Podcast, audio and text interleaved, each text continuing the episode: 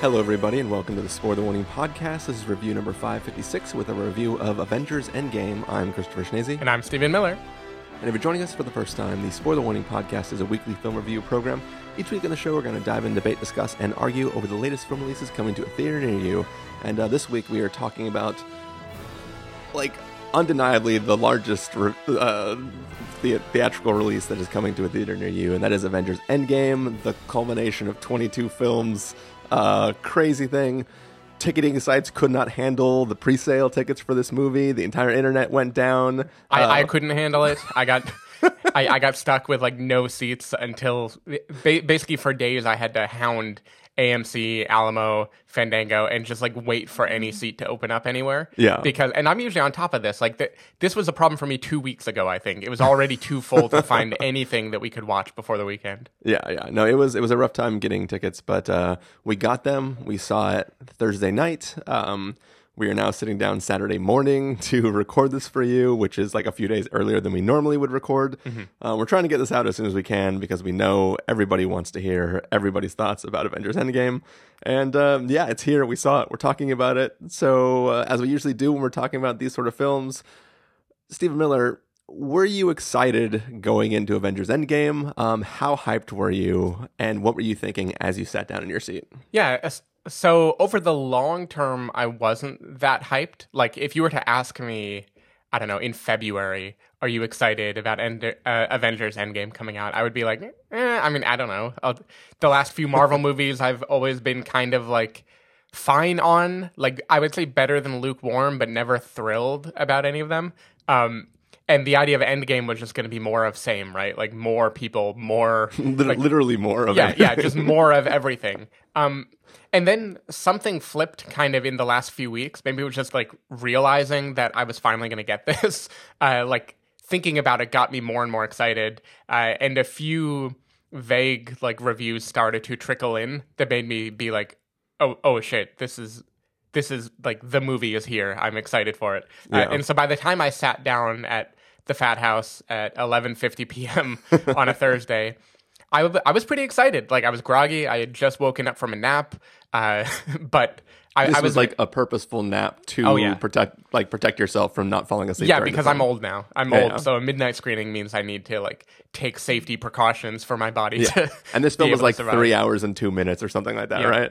I, I didn't even have a beer while I watched it, and I was at the Drafthouse. I just like Yeah. I, I I knew if I did anything to make me more sleepy, I was going to pass out. Yeah, yeah. But anyway, I, I was excited. I, I felt like no matter what happens, this is the end of a journey.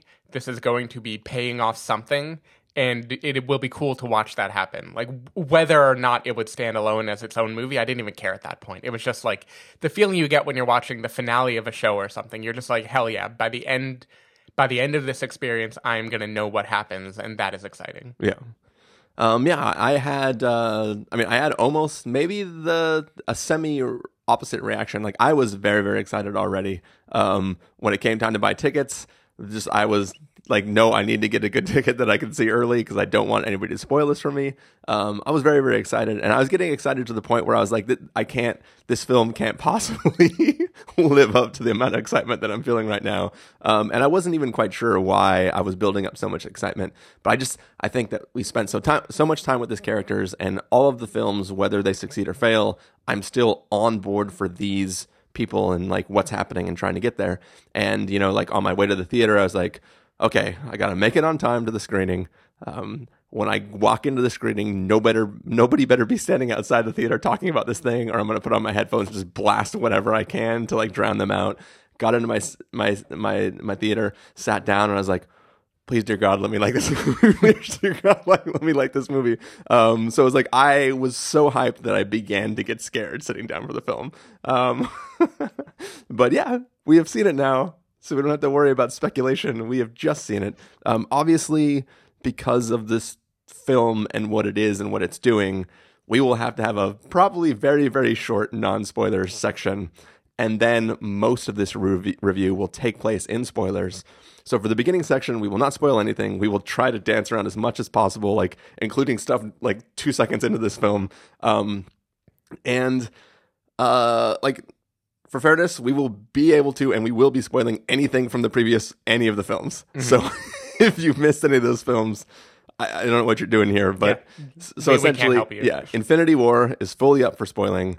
This film, we will be as vague as possible and just talk about our general thoughts of the film, and then we will get as fast as we can into spoilers and kind of just talk about the entire film. Okay, so very quick recap just to set our expectations. Maybe we can go over how we felt about the previous team up movies, just so we have like some idea going in. So the previous team up being Avengers, Age of Ultron, Civil Bro, Infinity War. Yeah. Chris, go. Um, I they were not all perfect. the stories didn't pull me all in, but I was pretty happy in general with the way they were able to team everybody up. I think as I've got farther away from it, I've become more and more fond of them. In the moments, there was a lot to nitpick and criticize, I think. Um, but I've been pretty happy with the way they've been able to balance so many different things happening in so many different places in a way that keeps me caring about the characters. And um, I think, honestly, I think what this film series as a whole, up until now, has done that I've really, really appreciated is it has taken a character like uh, Captain America, who I have never really cared about, and made me care about the arc that he is present in, in a way where like I'm still not like, yeah, Captain America is the coolest guy, but I am like, I really like, I, I, I was was as positive as I can be about Civil Bro because like it added real stakes to this franchise between these people who are supposed to be working together, and I, I like I have come to appreciate where everything is going, um, whether or not the minute to minute beats that I'm participating in are as exciting or as in depth as I would like them to be. Yeah, and I, I feel kind of similar. I'm a. I can't really define why some of the team up ones work for me and others don't. Like the original Avengers was great, and I think the joy there is bringing the band together. Right, like that's the fun of it. It- Yeah. It's a movie that is it's structured like a film of itself, which means that the first third at least probably more than that is going to be devoted to build up and preface and like how are we going to lay the groundwork for the big thing that will happen. Yeah. and then you get the payoff at the end of the big thing that happens. And the the the famous you know quote single take shot of them all fighting where they're each doing their own move that assists the other one. Yeah, Like, yeah. that's fun right? That that is what the team up movies should be for me. Uh ultron kind of like came and went. Like I, I forgot it the moment I watched it. um, and, and then Civil Bro, I, I, I didn't care a ton about the rivalry between Cap and uh, Iron Man. I kind of, I never really believed that these characters are pitted against each other in a meaningful way. But still, like when they're actually all fighting, then it's cool to watch them. Yeah. Um. So in like like in general, I, I think I like the interpersonal dynamic. I, I like. I like when these characters are interacting with each other and they're building kind of pairwise relationships. And I like that these movies give them a chance to do that. So Yeah. the more a movie gets to delve into their their interpersonal banter and their feelings toward each other, I like them a lot. The more they try to be like grand arcs of ideals, right? Which is the whole movie about people sitting in the UN Yeah. thing that Carson always talks about, the less I care about that. Well, yeah, I, I think I think for me, I I agree, but somehow I am able to use the byproduct of those sitting in the UN moments to lift up the emotional beats. Like when I think back to Civil Bro, the only thing I think about is that uh, that look on Tony's face as he thinks that Captain America is about to shield bash him in the face and like kill him. Like that is all like that entire movie is summed up in that moment to me. Um and like when I think back on it, I'm like, "Eh, it was a pretty fucking good movie. right? But it's because of that journey it's taken these characters on and like that the we have this firm belief um which is echoed in this film uh and our actions even if the actions don't seem to make sense they totally work within the confines of I hold this belief and that's what's most important and even if I disagree with what's happening between us we need I believe that we need to do this thing because that's what's important and then how that fights against their interpersonal relationships like is the thing that I remember as distance is applied to the series as a whole. Mhm. Cool. So, uh, should we get into this episode? Let's do it. We're going to take a listen to the trailer for Avengers Endgame, and then we're going to come back and give you guys a review.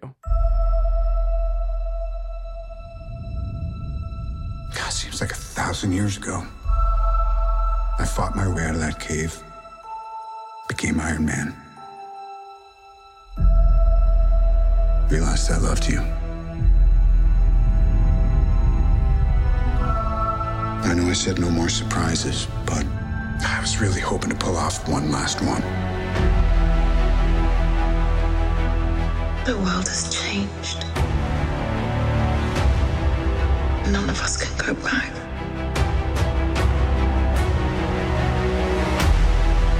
All we can do is our best. And sometimes the best that we can do is to start over.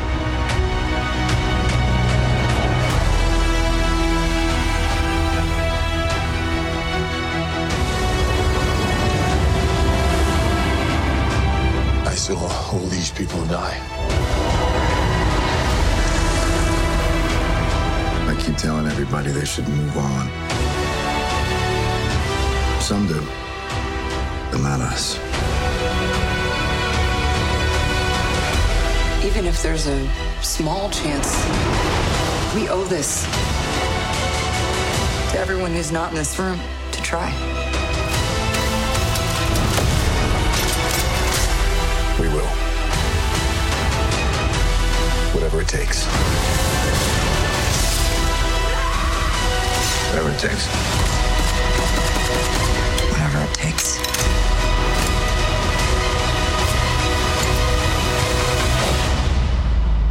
Whatever it takes.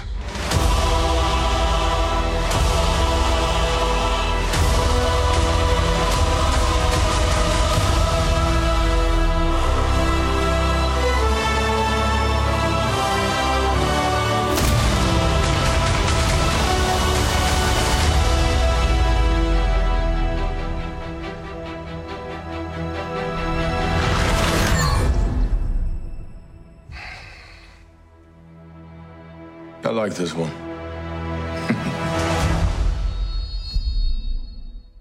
All right, so that was the trailer for Avengers Endgame, um, the follow up to Avengers Infinity War. And essentially, uh, at the end of that film, Thanos snaps his fingers, destroys half the life in the universe. And uh, this film is the follow up from that, and the regrouping of the people who survived the snap and them formulating a plan on how they're going to deal with that and how they're going to try to continue moving on in their lives. Uh, Stephen Miller, what did you think, vaguely and generally speaking, about Avengers Endgame? Vaguely and generally, I think this is not a great individual movie, and I don't care because I think it's a great ending to a 22 film saga. Um, this is a movie that we will, of course, get way, way, way into it in, in spoilers. but th- th- this is a movie that is heavily. There's conversations in the internet between this and Game of Thrones about fan service, right? That's a Yeah. big concept right now. Is is paying off something that was a decade in the making? Is is giving fans what they want, quote fan service, or is it the right call to make at any given time? And I think this movie does the right kind of fan service where it it is trying to justify all 21 other movies that we watched. At 20 for me. I never i never watched thor the dark world but everything else in the marvel canon i've been watching. Um, it, it is trying to justify our investment in in that. And it is trying to trying to show us look at how all of these characters and all of their journeys crisscross and how many of them can we put a button on right? How, how many can we make feel like they hit some complete arc at the end of this. Uh, Yeah. In particular, the original Avengers, right? That's kind of the the main goal of this is the the old team is going to be not out of the franchise, right? Like there are more movies that involve Scarlett Johansson, right? There, like we're already aware that there are future. Movies Yeah, there are things that have been like already slated in that Yeah. are in the works. but but it, but it's trying to make this original team kind of have some sense of closure, and in particular, it's trying to justify every goddamn post credit scene we sat through for the last ten years, right? Like all the things about Infinity Stones, all the hints of Thanos coming, everything like that. They want it to be like a finale, right? This is Yeah. a grand finale of a TV show, and there's going to be new TV shows. Like Better Call Saul is going to come soon. It'll be like a new version of this with the characters that we're familiar with, but it won't have the same emotional arc that Yeah. we've been going through. And I think it does a great job of that. I think like it is a three hour movie that for me goes by very quickly because so much is happening. You never, ever, ever feel like it's idling. Yeah. Um, but it does give time for the character moments that I that I talked about really loving. I think it it gives you a lot of space to live with the characters, the original Avengers in particular. Um, and it, it it just does a nice job of letting us understand how they feel. It gives a long there's a long part of this movie toward the beginning that is not action heavy. That is all about the the aftermath of the snap, right? Yeah. I, I think we, we can say that without being too spoilery. Yeah, um, yeah. I mean, I, I- would say it's. I if if you look at this film and you want to compare it like arbitrarily to another film, this is Kill Bill Volume Two. The first film is this is all the action, this is all the crazy shit, and the second film is a whole lot of talking, still some action beats, but this is mostly information and dealing with how the characters react to the first right and, and i think it does a good job like i my criticism of infinity war is that nothing none of the darkness felt real to me because i knew there was a light at the end of the tunnel right Yeah. like i knew Like specifically the snap itself, or yeah, yeah, in general. the, the snap in Okay. particular like i knew if you are snapping away t'challa nothing you did could possibly matter Yeah, so you, why you can't snap away a billion dollars. exactly. um, and unless you're Elizabeth Holmes, but or a Snapchat would have been a funnier one. but anyway, um, I knew like they're coming back, so why should I care? And and everyone left that movie. Maybe it's because that was the cliffhanger. People either left it feeling pumped, like holy shit, what are they going to do next, or Yeah. left it feeling like. Well, that's not satisfying because the one thing you left me with, I know you're going to reverse anyway. Yeah, Um, yeah. This movie by kind of giving the characters their time to to grieve to go on different arcs like in response to the death of their friend it it, it gets to what i think Kamen wrote in after infinity wars and said like the reason this matters is that it matters to each other right like all of the characters are believing that like they will never see their friends again yeah, yeah. and that that make gives it emotional weight. And I think this movie, for those of us who aren't emotionally intelligent enough to cue into that, and the first movie, I guess, really beats you over the head with it in a way that I think is good, and it sets Yeah. up the stakes in a way that I like. There are also things that we cannot talk about that very directly give you a lot of joy in remembering where these characters have been over time. Yeah. That I thought was fun and silly as hell, and exactly why I go to see a Marvel movie. So I think this is a flawed movie for sure. Um, of, how could you not be with eight billion characters you have to do right Yeah. by? Um, but I think it's a lot of fun. I think it is very, very impressive that Feige managed to pull this off. I think it.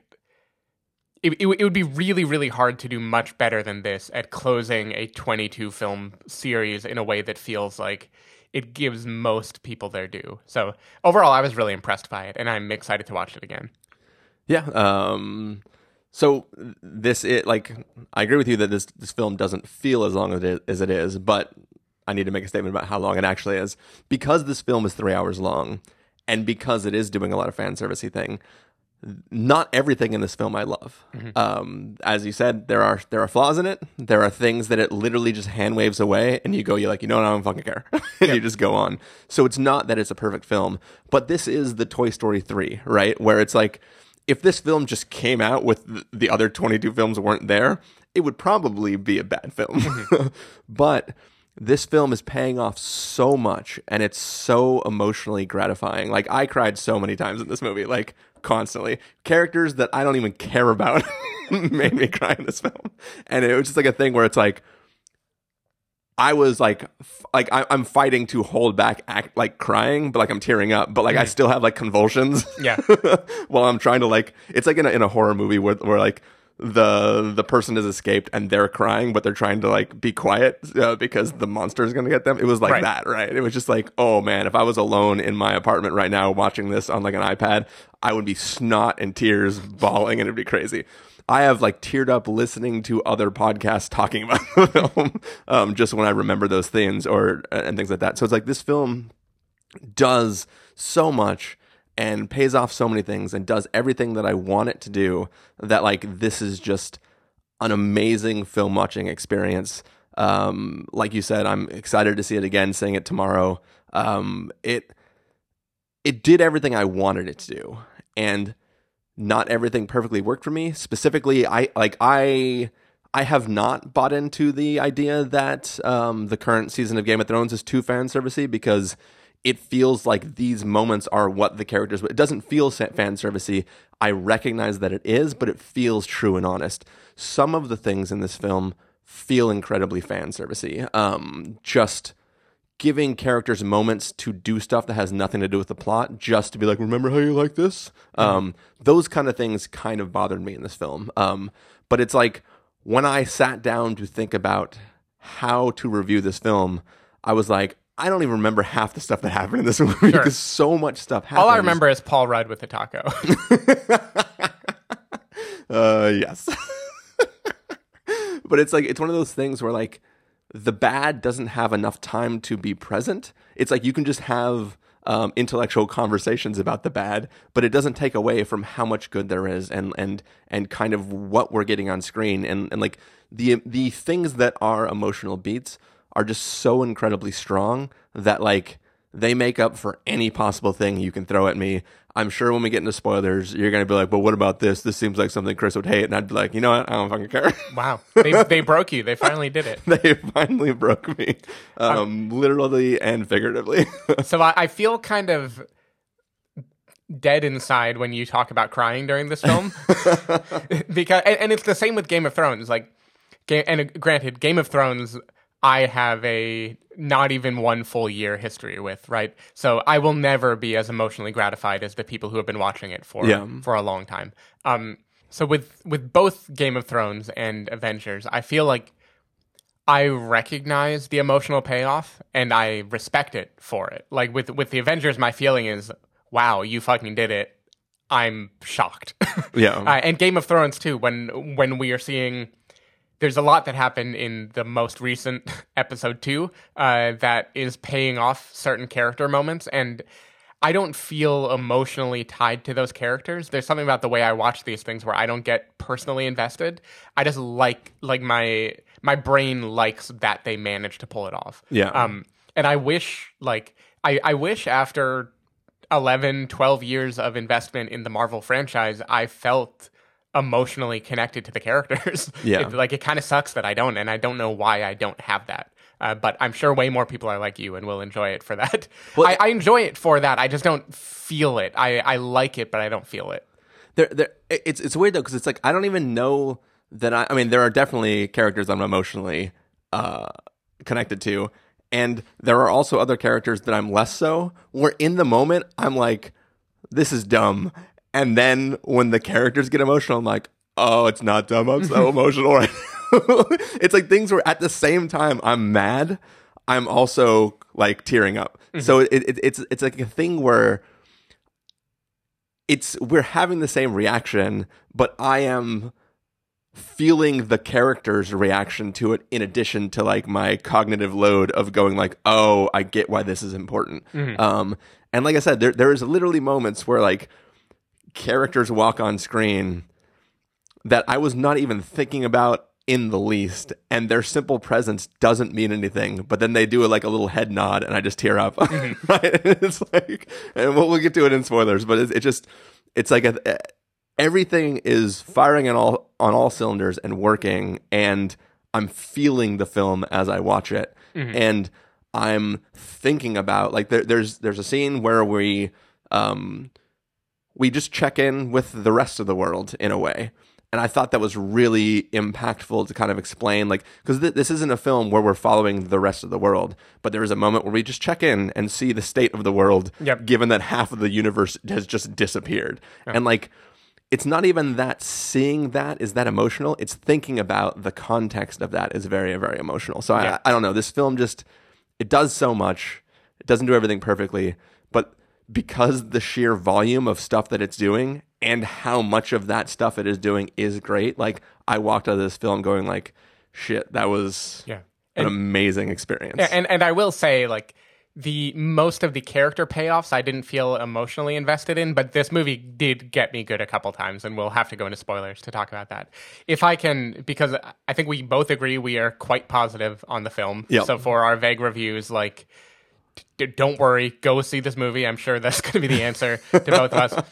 if I can hint at one of my problems with the movie is, the, and it's the same that was true in Infinity Wars. I think it's true in a lot of the team up movies. Is I think the sense of humor is not balanced all the time. Yeah. I think there is a desire. Part of it comes from the characters. There are some characters that are just innately very funny. There are other characters who are not. Marvel is a you know a mixed bag. It's a rainbow. Of all the colors in the rainbow are present. Like every type of character, every personality is there. Yeah.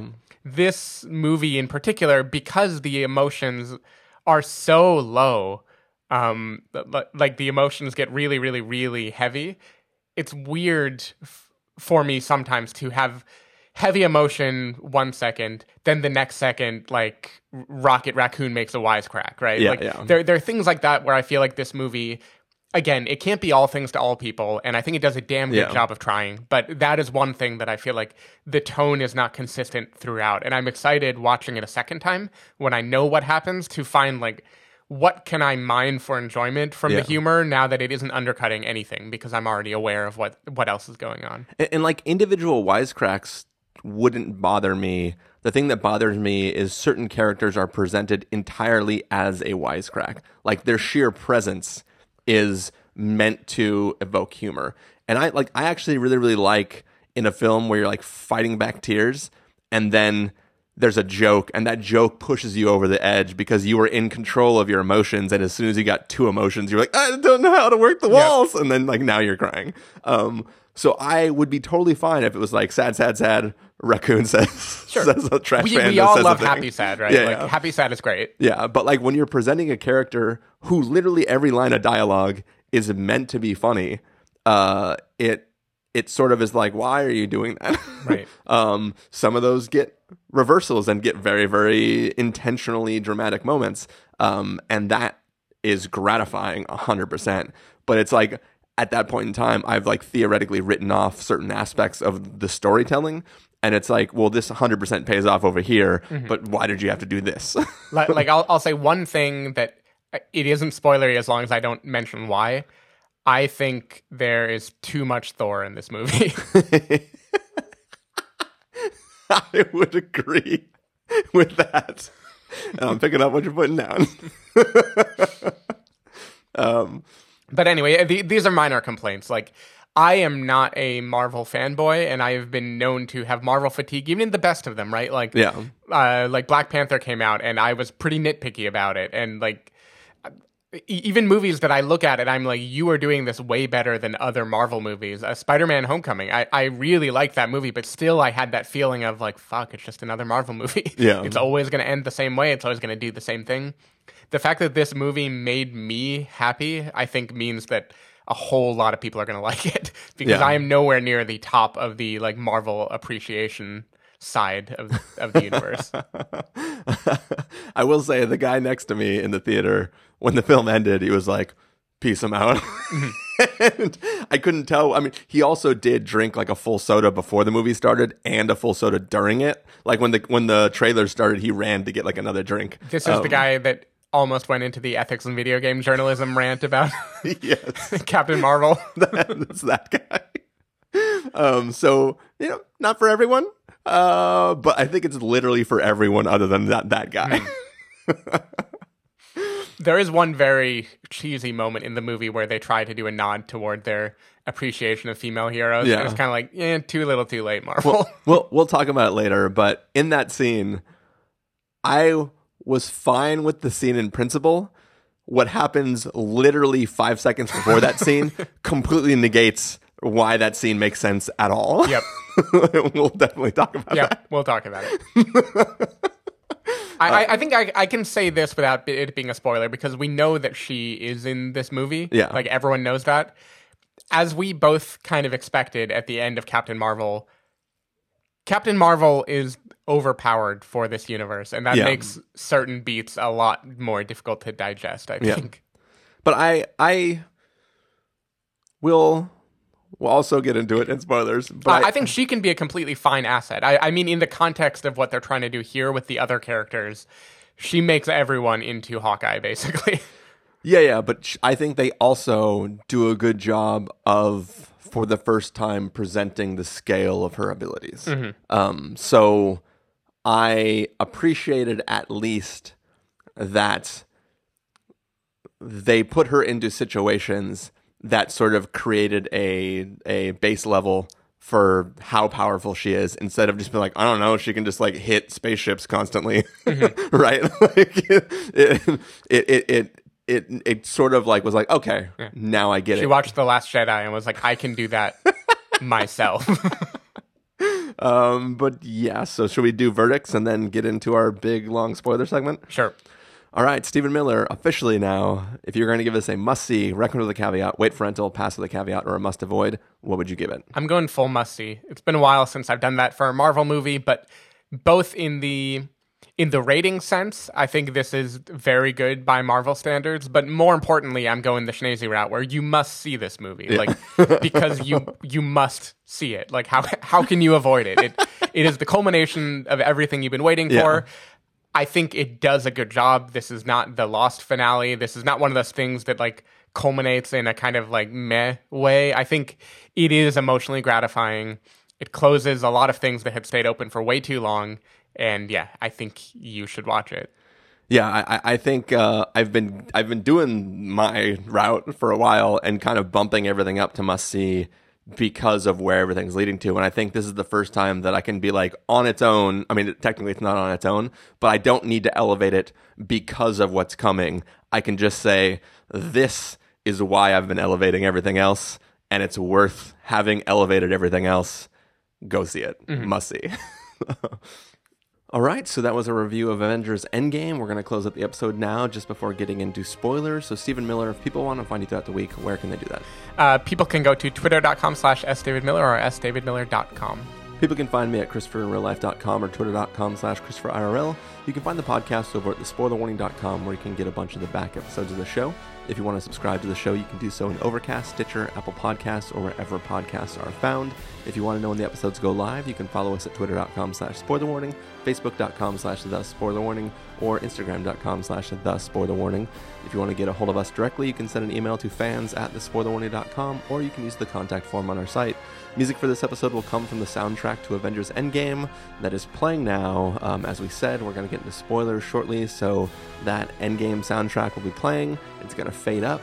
Um, there'll be a little moment of break, and when that music fades out, we will be in full blown spoilers. So if you haven't seen the film, go out and see it.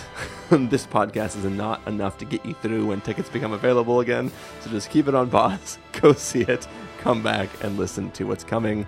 We'll see you in a bit.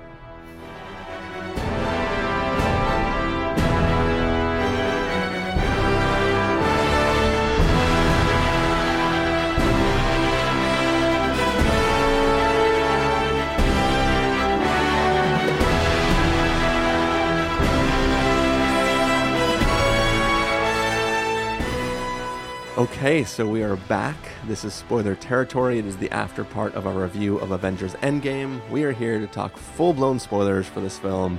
This film is long, a lot of stuff happens in it. Mm-hmm. There is not.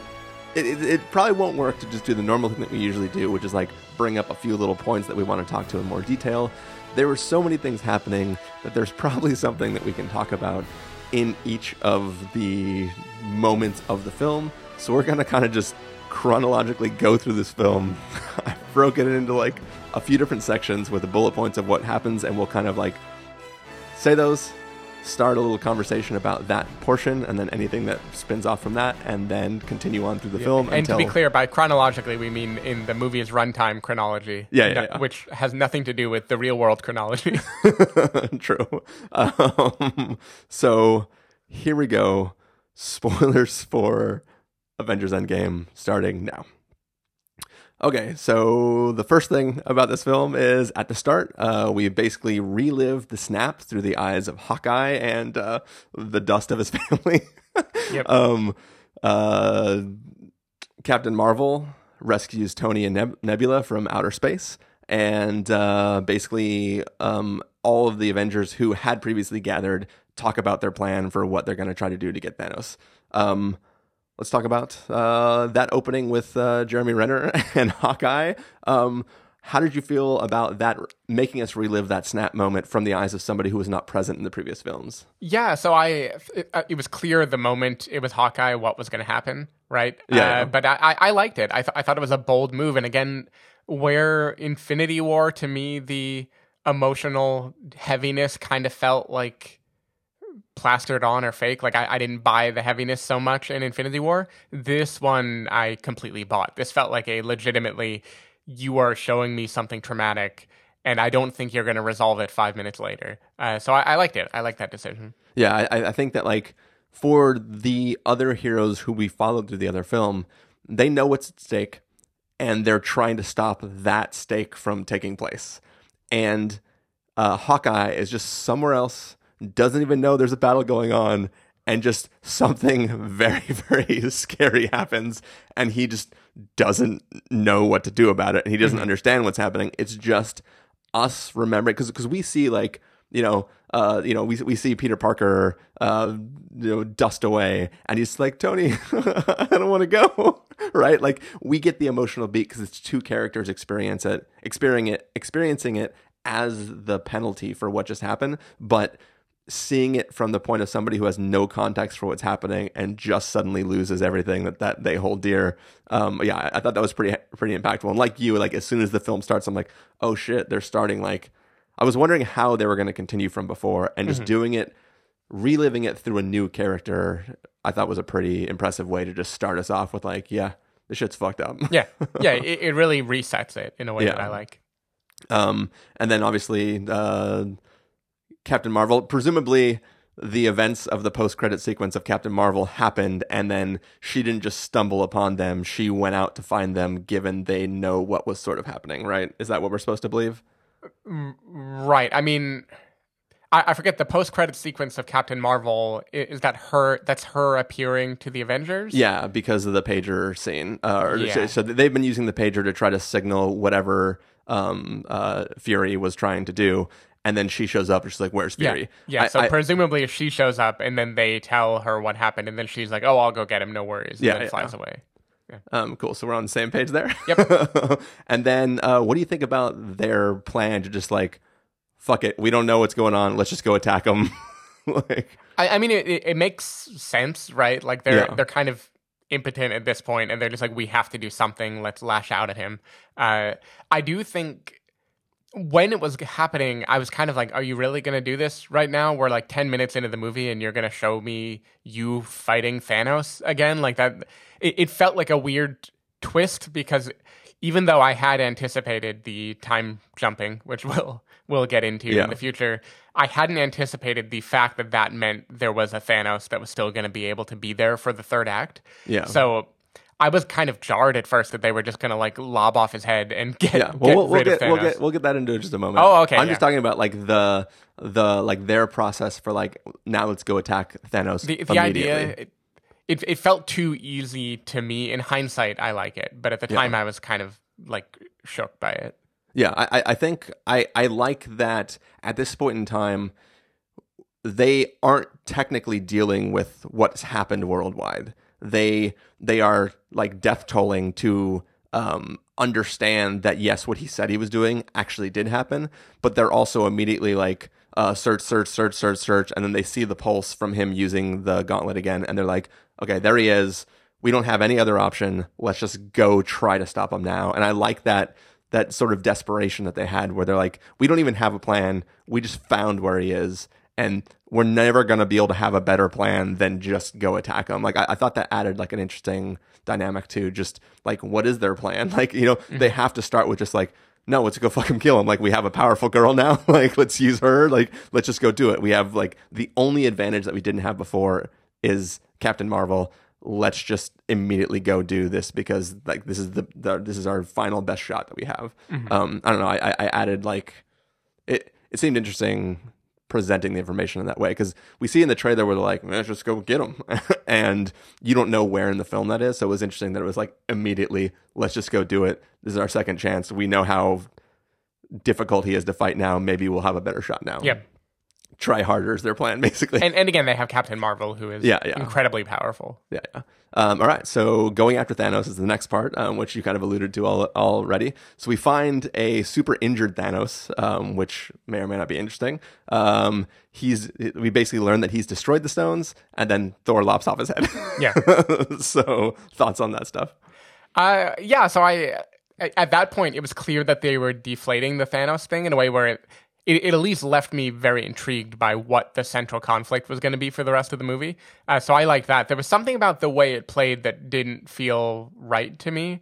I think it Thor's sudden turn into being angsty and not reasonable because the reasonable thing would be like interrogate him see if he's telling the truth figure something out thor just lobbing off his head i get it emotionally but it kind of feels like like peter quill like yelling at him instead of doing the logical thing which is like just focus on taking off the gauntlet um yeah i don't know something didn't quite work for me there. And i think maybe it was because the the ease with which captain marvel like grounds him in in that scene made me feel like wait but he's the big bad so now who like like, like something about it felt lopsided. Again in hindsight now i'm fine with it. I'm, I'm Yeah. totally cool with it. At the time i wasn't a huge fan of that Yeah, so I think that like as the, that moment happens, it's obvious now. Like, okay, the plot has like clearly Thanos is gone, but we know they're gonna fight Thanos later. So clearly now all that times timey wimey stuff will definitely come to fruition. Um, but I think this is uh, this is like one of the first examples where emotions trump logic. Um, in that like this is a moment where people who are already desperate realize that literally all hope is gone and their desperation is like overcome by pure like there's no fucking point anymore. Like essentially we have they already had the like we've been defeated but they don't know that they've lost. And then they arrived at this place and they realize that oh the reason we found him is because he used the gauntlet to destroy the stones and that was the pulse that we picked up or whatever. And it was like all of them realizing that there is literally nothing they can do now. Like their whole plan was find them, get the gauntlet, reset everything. And the fact that the gauntlet's destroyed, once again, stepping out from the scene, I understand that now that means we're trying to get the stones again some other way. But within the context of the film, the characters have no hope and that i thought was really really impactful and i i totally believe thor's turn there because he was always he was already pissed like he he was angry that he didn't go for the head. Mm-hmm. And now he realizes that like it wasn't just that i made a mistake that cost everything it's that that mistake can no longer be undone. And now i hate myself. And like i it's it's one of those things where like he kind of is really powerful so he just shows up and kicks the shit out of things. And he was not fighting intelligently. He Yeah, was he fighting like as a brute. Yeah. So mm-hmm. it's he missed his chance because he was just showing off his power essentially. Um and it's like that moment the guilt he expresses it and lopping off his head. And then you're just like oh shit. So now we're definitely getting some alternate reality thanos that we're gonna do Yeah. um which is which is cool. I, I will say so one thing maybe a thing that i didn't like about it is when they plan because they decide to go do this and then do it in the span of like 45 seconds. Oh, yeah, yeah. and the conversation that they have around it is basically thanos like thanos is still out there oh i saw a blip like two days ago i bet that's him let's go going and it was it was kind of like I, I get they needed expediency in this movie, but it, it it felt weird that they didn't try to throw you off with a more elaborate planning phase first. Like th- that kind of clues you in that this won't matter a lot. Is Yeah. how quickly they just like dive into it without giving you any context. Yeah, but they're also like they have nothing to lose, right? Like they don't know that they will be able to like once again, we know that they can bring everybody back. They don't technically know Right. that. So so this is me more nitpicking a plot point is they the new thing that happened is Nebula is there. Right. Yeah. And, and Nebula says, I know where he is. He always says he's going to the garden.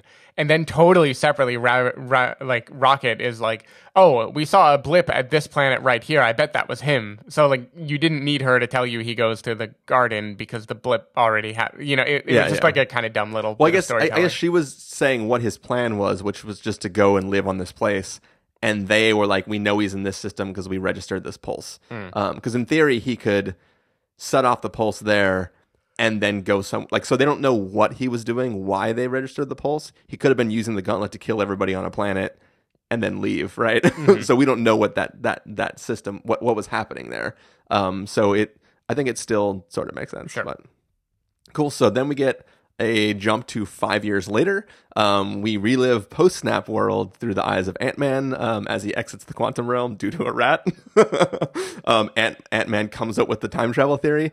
They try to get PTSD uh, Stark to help them with that. He says no, basically. Uh, Smart Hulk tries to, so- to solve it, and then Stark comes back and he is the solution. Yeah. That whole series, of the arc. What were your thoughts on this section? Uh, so let's see. I think the the emotions of post snap world register really well. There there's a moment where uh, Paul Rudd goes to I, I guess it's like the Presidio, and it's turned into a kind of memorial service Yeah. for everyone who was lost just in the city. And I thought that was really powerful. Like that that was really well done. Um, Yeah, yeah. I also like Tony having a daughter now is a really nice change of pace, and it's surprising, right? Because th- already Peter Parker was his surrogate kid, right? Yeah. And and now they decided to double down and give him a cute little girl worth living for, and it Yeah. I, And- I, and I think she, that was she is like one of the cutest girls that's like ever been on on like film. Like Oh, yeah, she's it's great. Their their interactions, her interactions with other people, which we can get talk about later. Mm-hmm. Like she is like you instantly understand what he is fighting for because of what he has in this little girl, which Yeah. is is really cool. Yeah, so I, I like all that. I don't. There, there's a plot point that Hawkeye becomes a kind of vigilante in this part of the in, in this place, and the way they talk about him. So Scarlett Johansson and Don Cheadle are discussing like a a mess that was made for a cartel down in Mexico, and and it was him, and they know that he did it, and they're trying to find him, and they do a thing where they try to make him seem unredeemable here almost like he's gone to a place that he can't recover from and then they never even remotely try to redeem him later right like that I, I Yeah. i don't know if like a scene was cut where he has some like emotional coming to where he's like oh my god what have i done and then he gets flipped back in in the context of this movie though he's kind of just like I am this dark vigilante character. Oh, there's a mission, cool, and and then he leaves. And that was one character that I feel like they didn't really do right by here. Yeah. Um I so so for for me, um I have long been touting that Tony Stark is the most important thing in the Marvel universe. Um he's the character that I see the entire series through his eyes. Um he seems to be the key even before he becomes the literal key. Um and he has been dealing with like forms of post traumatic stress disorder for like since the first Avengers film, Sure. right? He has constantly been put into things where like he almost sacrifices himself to try to save people and then the way he tries to recover from that is a thing that causes the downfall of another film and he is constantly trying to I mean the whole reason he becomes Iron Man is to undo the horrors that he brought on the world by like creating all these weapons and getting rich, right? Mm-hmm. So he has constantly been on this journey to try to correct things. And in this film, he is just so broken that he's like, no, like I, I I couldn't do what I wanted to do, and then things went wrong, and then things got better, but then they went wrong again, and then like we failed, and there's no reason to try anymore. We went and did this thing. It's impossible. The stones are gone. The world's over. I have one thing left, which is my daughter, that I'm trying to rebuild this world. Like I survived all this thing, lost everything in the world, started a new world with Pepper and my daughter. I, I can't risk any of this stuff because we can't beat Thanos. We're going to fail again. And I just thought that that was like a really impact. It wasn't just him saying, I don't want to be involved in this. It was him saying that, like, we will fail. We've failed every single time before this. There is nothing we can do. And I'm not going to lose the one thing I have left just to fail again and then lose even more. Um, I, I, to me, that was like a huge, like, really, really impactful moment um, that I, I thought was just done really, really well. Yeah, I, I I believed that though. Again, like Hawkeye's arc, the speed at which he suddenly turns around because the film needs him to. That is the thing that I feel like they didn't handle very well. Right? Yeah. It- it's like the span of one night, basically, where he goes from nothing's going to work. I don't even want to hear you out. I don't want to listen to it. To okay, I'm doing this. Yeah, well, Uh, and I get that's a character trait of his. Like that that is in line with his character. Yeah. It's just for a film that wants you to have some tension. This is a movie without tension, basically, Yeah, yeah. because as soon as a thing is presented that might be an obstacle, they immediately try to solve it. So so why it sort of works for me is because he doesn't decide to help. He decides as a like scientific pursuit to crunch the numbers. And it's not until crunching the numbers results in something that he thinks will work that he decides to actually help. It's one of those things where he's like, it's impossible. I don't even want to do it. I'm not going to kill myself trying to warp through time and then my daughter has no father and like it's, it's like a thing where it's not worth the risk. And he just as a pursuit of like you know what? I need to de-stress myself. Let me just like run some simulations on a computer. And then it's not until it works that he's like okay fuck. And then he goes and he has a talk with pepper. And then um um that conversation is like if you have a solution you need to do it. Like i i i, I think that journey is earned. I don't think what i don't think is earned is uh he rejects he rejects the proposal before Ant-Man goes like here's all my data on how quantum stuff works. Yeah. So he has no basis for running simulations, right? It it basically implies that if he wanted to he could have invented time travel a long ass time ago, Yeah, exactly. but he never thought of trying. And my only justification there is like they talked longer before the scene that we see Yeah. when they're together because like they cut to him pouring drinks for everybody, but maybe they've been talking before that. Or maybe they're like I sent you an email with all my data. yeah, and, and that's that's part of the silly thing is like in one night he solves time travel and like he he's Tony Stark. He thought of time travel as a solution for this. Like Yeah, yeah. every single fan in the audience thought of time travel as a solution for yeah, this. yeah, yeah. Yeah. So- uh, is this where we talk about Fat Thor? Um, so the next section is where we, we were going to talk about uh, Hawkeye and Fat Thor. Okay. Um, you you teased a little further ahead, but so essentially the next scene is we find the missing Avengers. Um, so we we saw Hawkeye. Um, real fast, I will just say that I don't know if they were trying to show him as irredeemable, but what I thought is that at that point in time, he understood the context of the world that he was in, and he was so upset that pure evil did this to him that he was like, I'm just going to kill anything that I think is evil. And it's not that he was irredeemable, it was that, like, he was trying to change the balance of what he thought the world dealt to him as a card. And I don't care about Hawkeye, but I understood his motivations where I was like, I'm just gonna fucking kill everything that I think is evil. Um, and I could see a story in which that character dives into this deep play. Like we could watch a film about him just wanting to kill everything and him being a tortured person who's like trying to destroy evil in the world.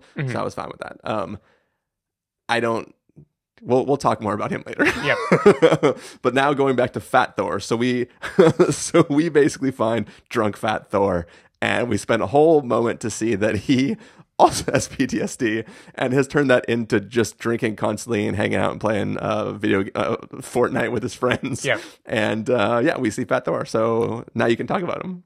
I, in theory, I like Fat Thor. Like, I like the idea that he has been brought low. I like the fact that he remains Fat Thor through this movie, which means the next Guardians is going to have Fat Thor, which is cool with me. I Yeah. mean, like Chris Hemsworth has always been like, I think a better comic actor than he has been a serious actor. Yeah. So it's totally fine to give him those chops. This scene just felt so out of place for me, and maybe it's just because the the jokes weren't working. They tried to go very, very, very broad, huh? Um, and they, they they try to just be like, look, he's chugging beer, he's playing video games, he's gonna give some talk as if he's all put together, but he'll be slurring and crying halfway through, and it. Yeah.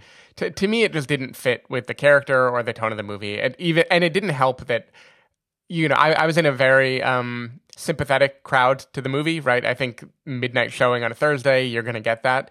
People were laughing so loud at Fat Yeah. Thor, and the gap between their laughter and where I was, where I was like, "Yeah, okay, I see what you're you're doing there." Yeah, yeah.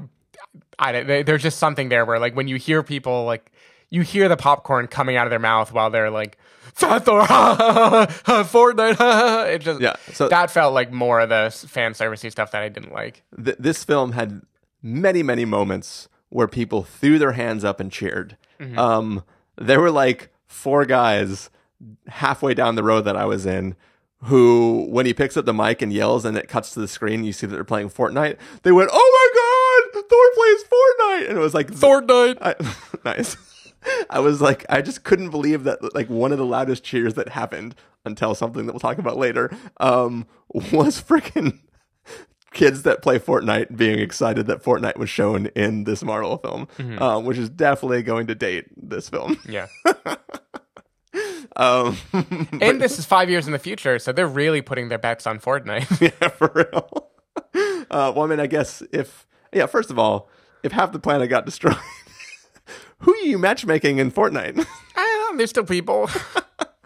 I feel like if everyone I know got like disapparated, I would have no. a, a lot of Fortnite players don't know anyone else in the real world, so maybe they don't even know that anything happened, right? They haven't Like- left that basement. this is great. My mom, yeah, they don't know. They, they've been down there for five years, wondering like, it's cool. Mom hasn't made me go to sleep yet. Bandwidth on the server is so much lighter now.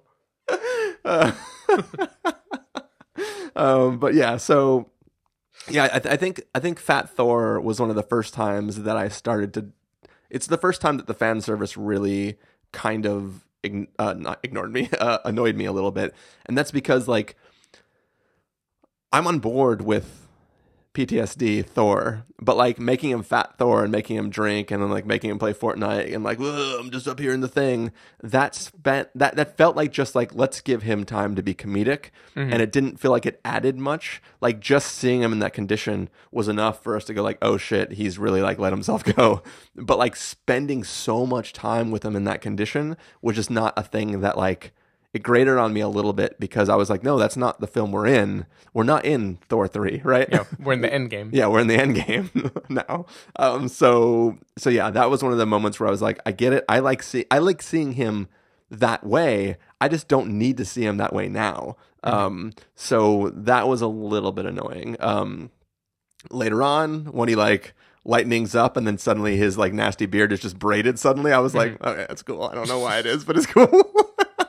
but we'll get to that later.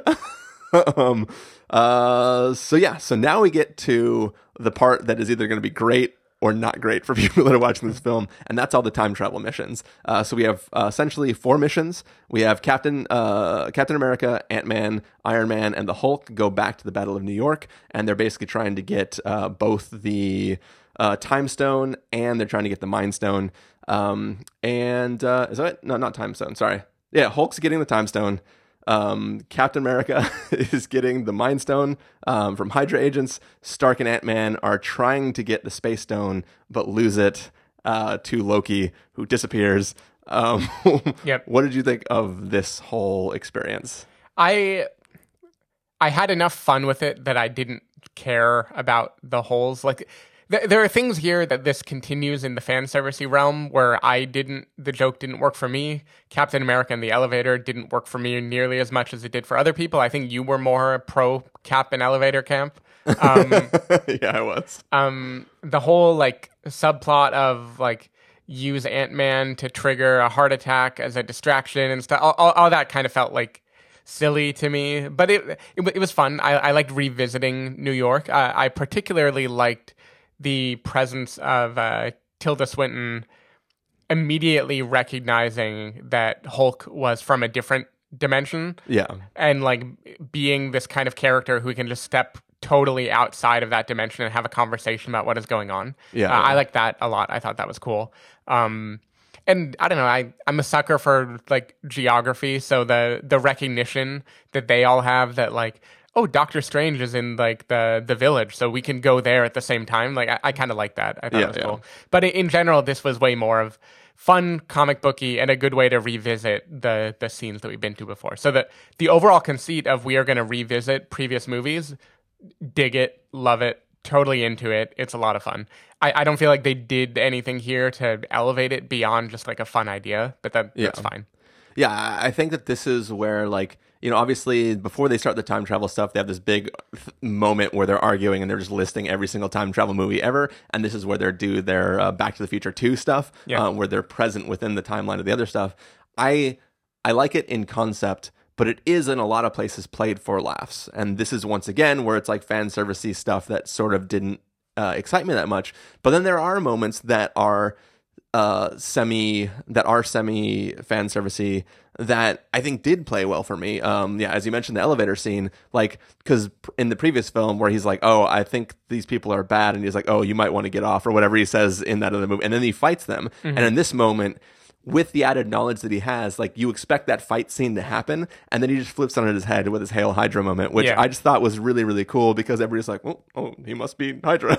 um, but then the fact that like he meets himself and I don't know why that scene worked so well for me. like just the idea of him having to fight himself being equally matched. There is something that I just really, really liked about the way that plays out. And it's like he also recognizes, like, there, there's a scene in uh, this, maybe it's in the second Thor films, where Loki is trying to uh, annoy people. And at one point, he turns, he makes himself look like Captain America and he delivers some hokey line that's like acknowledging how everybody hates Captain America. Yeah. Um, and like in this moment where like during the fight, he realizes how hokey he was back then. And Yeah. like that self aware stuff, that sort of fan service is perfect because just seeing him, like when he's like, I can do this all day, he's like, Yeah, I know.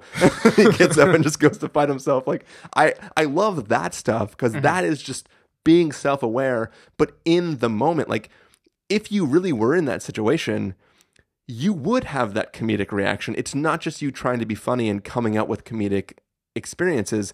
It is you like just realizing that like, oh, god damn it. Let's go fight now. Um so that scene like totally worked with me. Also, America's ass. I like it. Yeah, that that that that, that totally worked for me too. Um Any joke about Captain America, I'm totally cool with. oh yeah, hundred percent.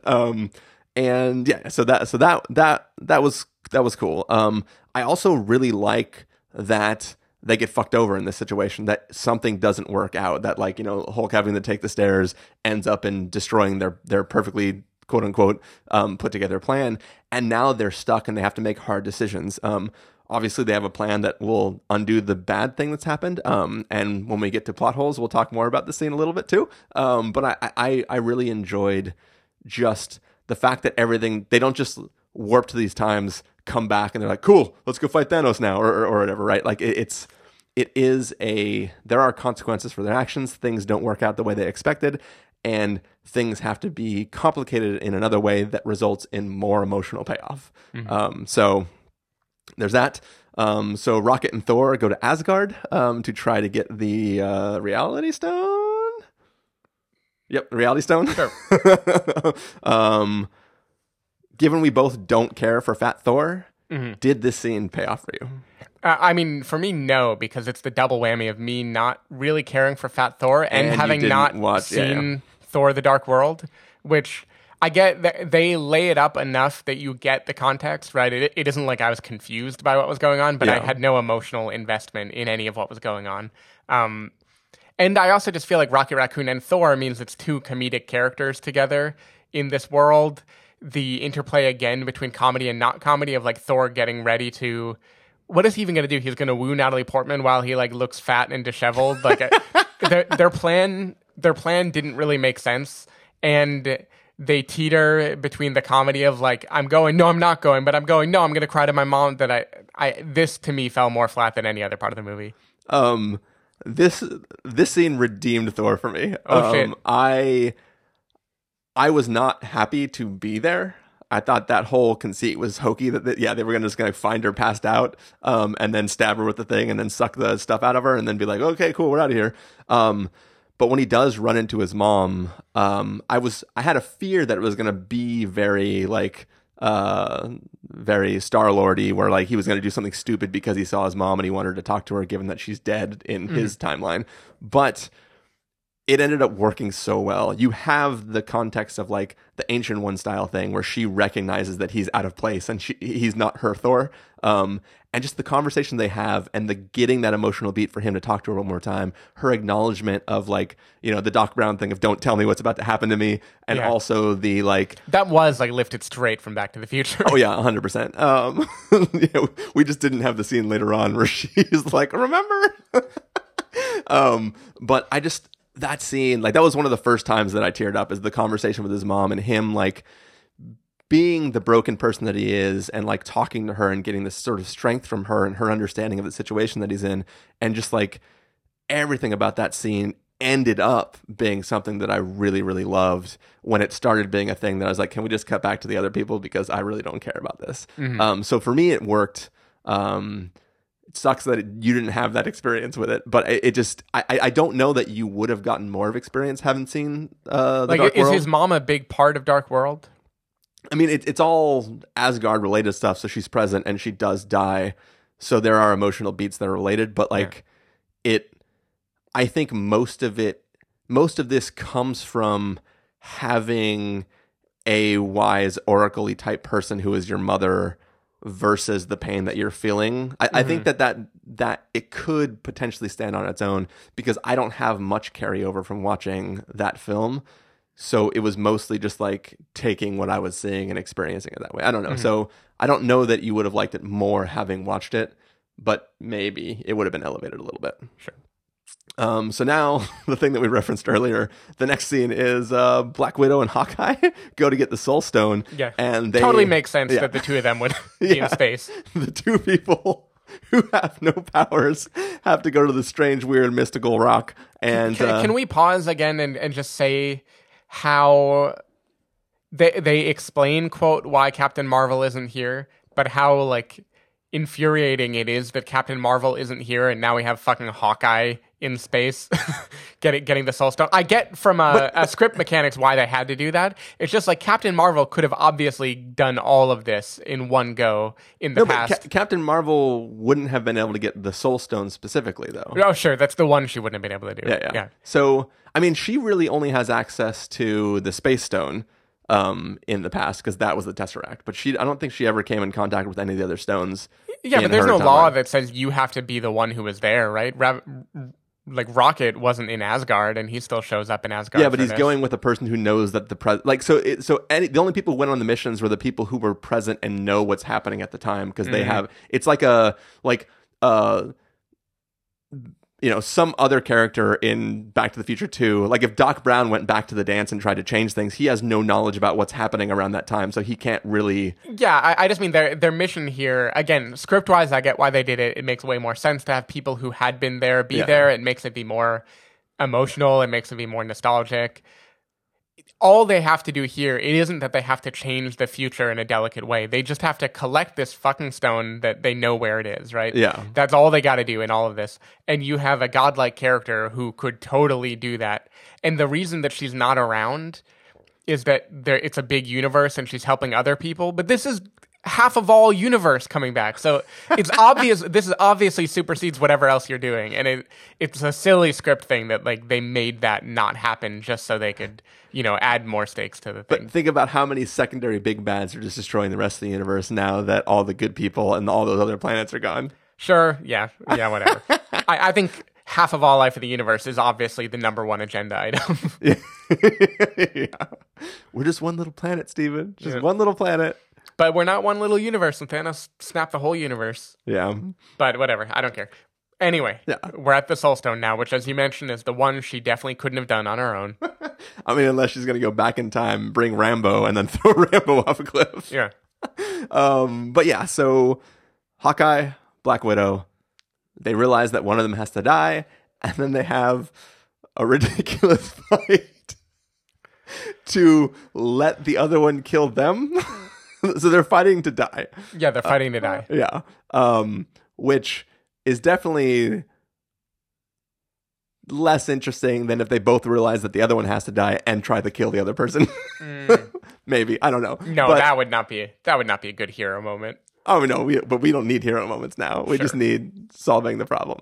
Um, but yeah, so I mean, contextually, we like if we're doing like the trolley problem, right?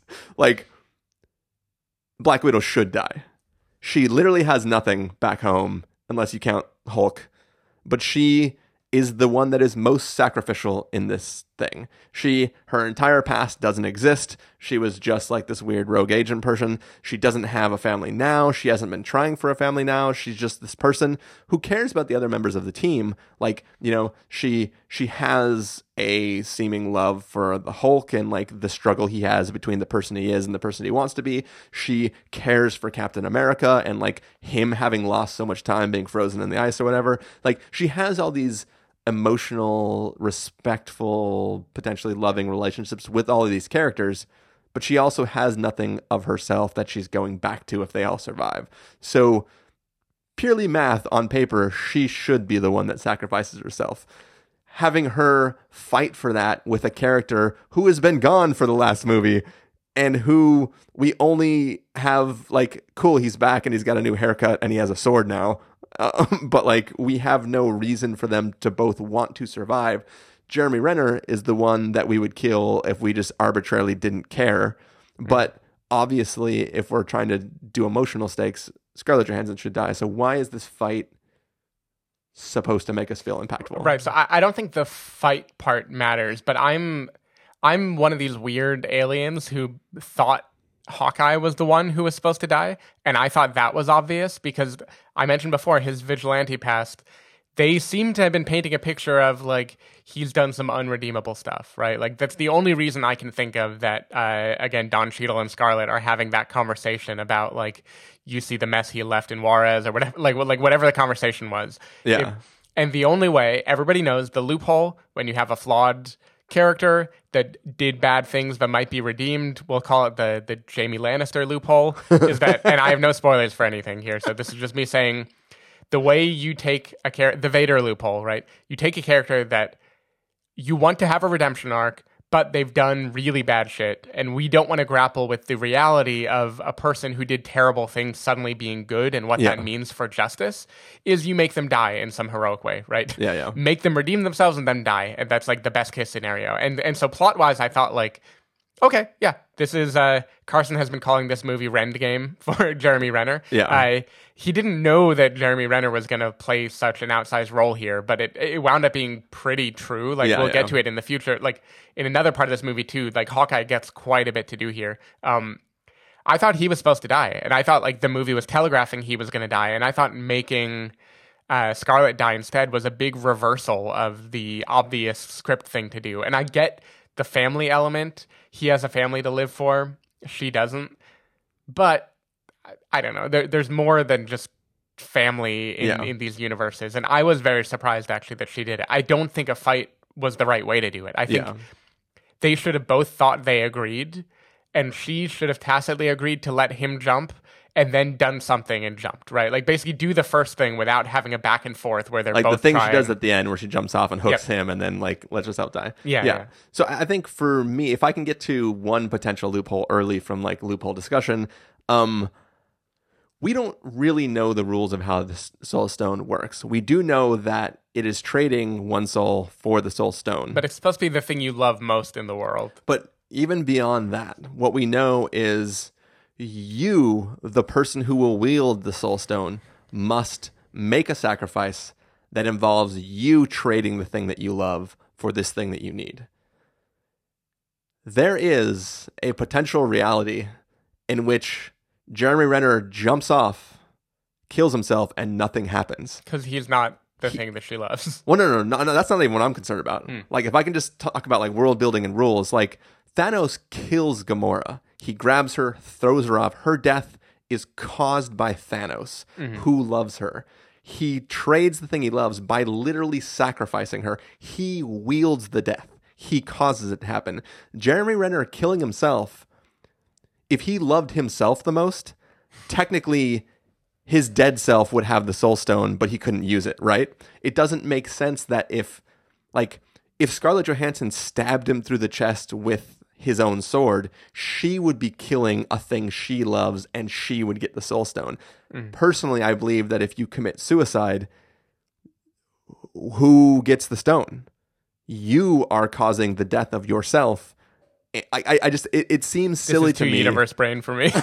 it just I mean like once again I didn't read comics I don't know how the soul stone works I'm just saying based on the information that's presented like if if somebody went there alone, like let's pretend Hawkeye just went there by himself and jumped off the cliff, uh, would the stone just appear at the bottom of the cliff next to his body? Would it appear at the top and anybody could come pick it up?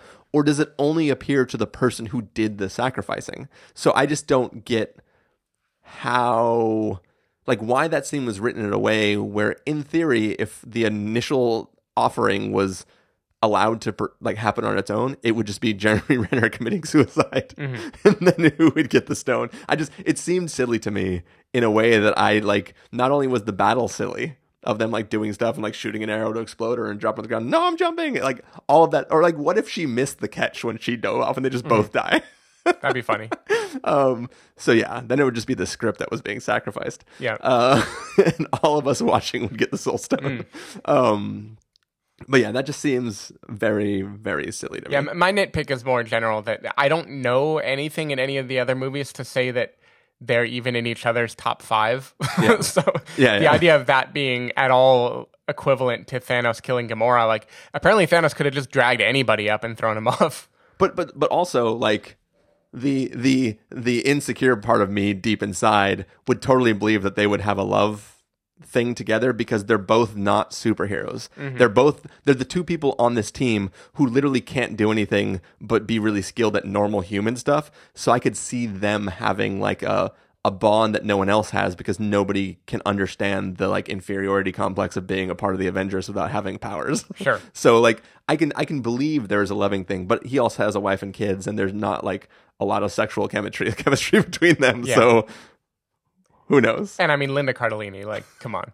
Uh, but anyway, I think yeah, the other thing that I don't like about this is just conceptually it brings Black Widow out of the game before she's gotten to really do any fighting at Yeah. all, which sucks, right? Like she's one of the Avengers. Yeah. She has kind of famously been given a short shrift. Of course Hawkeye has too, but Yeah. it I don't know. I, I know the new movie is coming, and so we know there's going to be more of her. So maybe it was okay to trade that here, but it just felt it felt unnecessary. Like you could have prolonged the death without making it happen that early. Yeah, yeah. But they also, I think, there's separation from a death that we'll talk about later. That is like it's just purely there so that it's not like, oh, and these three people died during the final battle. Yeah. aren't we all sad? It's they want to put a lot of weight on one really, really important death. And then they're also killing somebody who either doesn't want to be in the movies anymore or whatever the issue is. Um, but essentially, it's just like, oh, and also you have to be killed, but let's space it out enough so that people aren't like mixing their emotions with you and this. Um, the one last thing I'll say about the scene is while most of it didn't work for me, when everybody warps back to present and they all realize that she's gone, that hit me because you're not, no longer thinking about the context of how it happened or why it happened. You're just experiencing all these people who succeeded in their mission being really happy that they're doing it and they did it and then realizing that she's gone and then the way that like it's a moment of yeah we did it high five fuck take the high five back. Oh this fucking sucks. And Yeah. like that was really emotionally satisfying for me. So it was kind of like all right i'll allow it.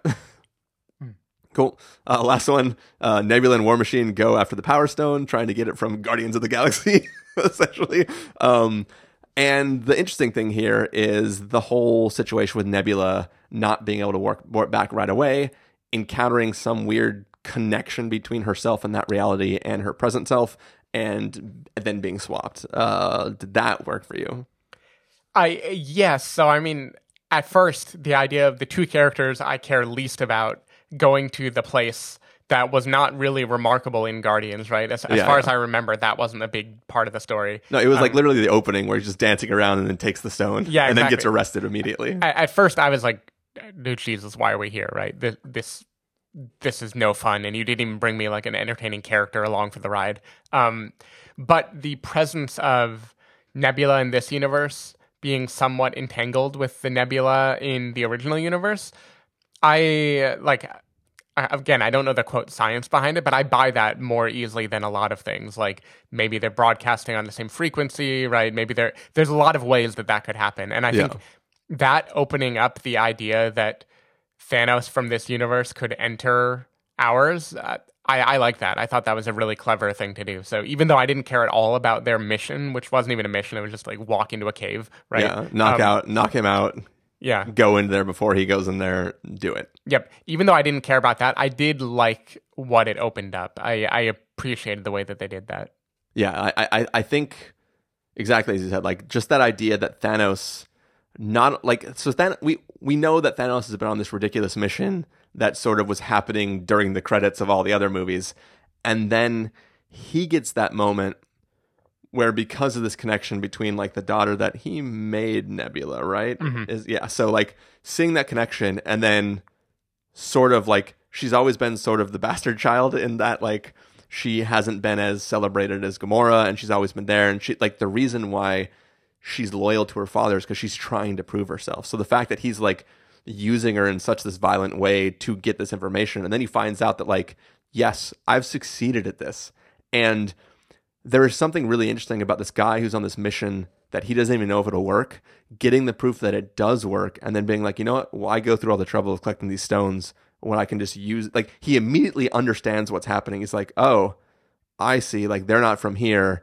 This isn't my actual daughter. This is like a daughter from a different thing. Like the timestamp thing was silly, but it wasn't that silly. Like it made sense to me, like in context. Oh god, yeah, that that was a, a plot hole. Is there's a moment where they already know this is entangled with another version uh, of Nebula who's here.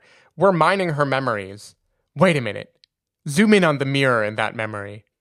That's Nebula. Like Well, you so- know that's fucking Nebula. That's the whole idea. So they they know that there's some sort of interference. They don't necessarily know exactly what it is. They've already been talking about it as other Nebula for like five minutes at that point. Have they? Yeah, they for sure have. Okay. Wa- watch it again. when you watch it again tomorrow. Watch that scene. It's dumb as fuck. I will. Anyways, I'm I'm I'm fine with it in context and just the fact that he's like, I've already done it. I know it will work when I complete it.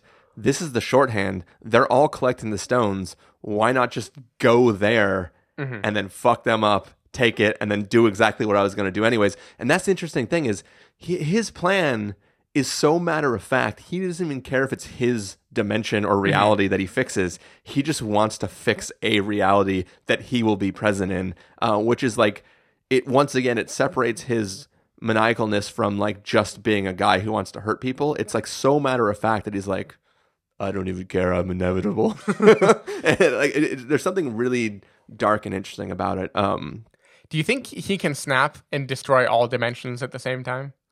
Uh, I don't know. Maybe you need like a full infinity armor that has like all of the stones from a bunch of realities in all of the hands. Yep. Um, but yeah, so that I, I just thought that was really, it was really, really interesting, and it went from being a thing that like, oh, this is fun time jumping to being like, oh fuck, this is gonna, this is where, this is what it's coming to, and this is gonna be really gnarly. Um, so yeah, going on, undoing the snap. Hulk wears the glove. He undoes the snap, and uh, Thanos' ship arrive, and then just fucks everything up. Yeah. Um. So he, here's. I like the idea of Tony Stark building a gauntlet, and then putting the stones in it. That will obviously be important later. Mhm. Here's my problem. There's a whole movie where they explain, like, in the last film, Thor has lost his hammer from the pre- from the previous Thor movie. They go to this. They go to Dinkeldorf, Sure, yeah. who's this special guy who has made all these special weapons that only he can forge and only in this giant forge in the Dying Star, blah, blah, blah, blah, blah. While we're there, we see the other gauntlet. Mm-hmm. The gauntlets were made as a pair, which implies that the gauntlet itself is special in some way. It was mm. made by Dinkeldorf to be able to handle wielding all of the stones together.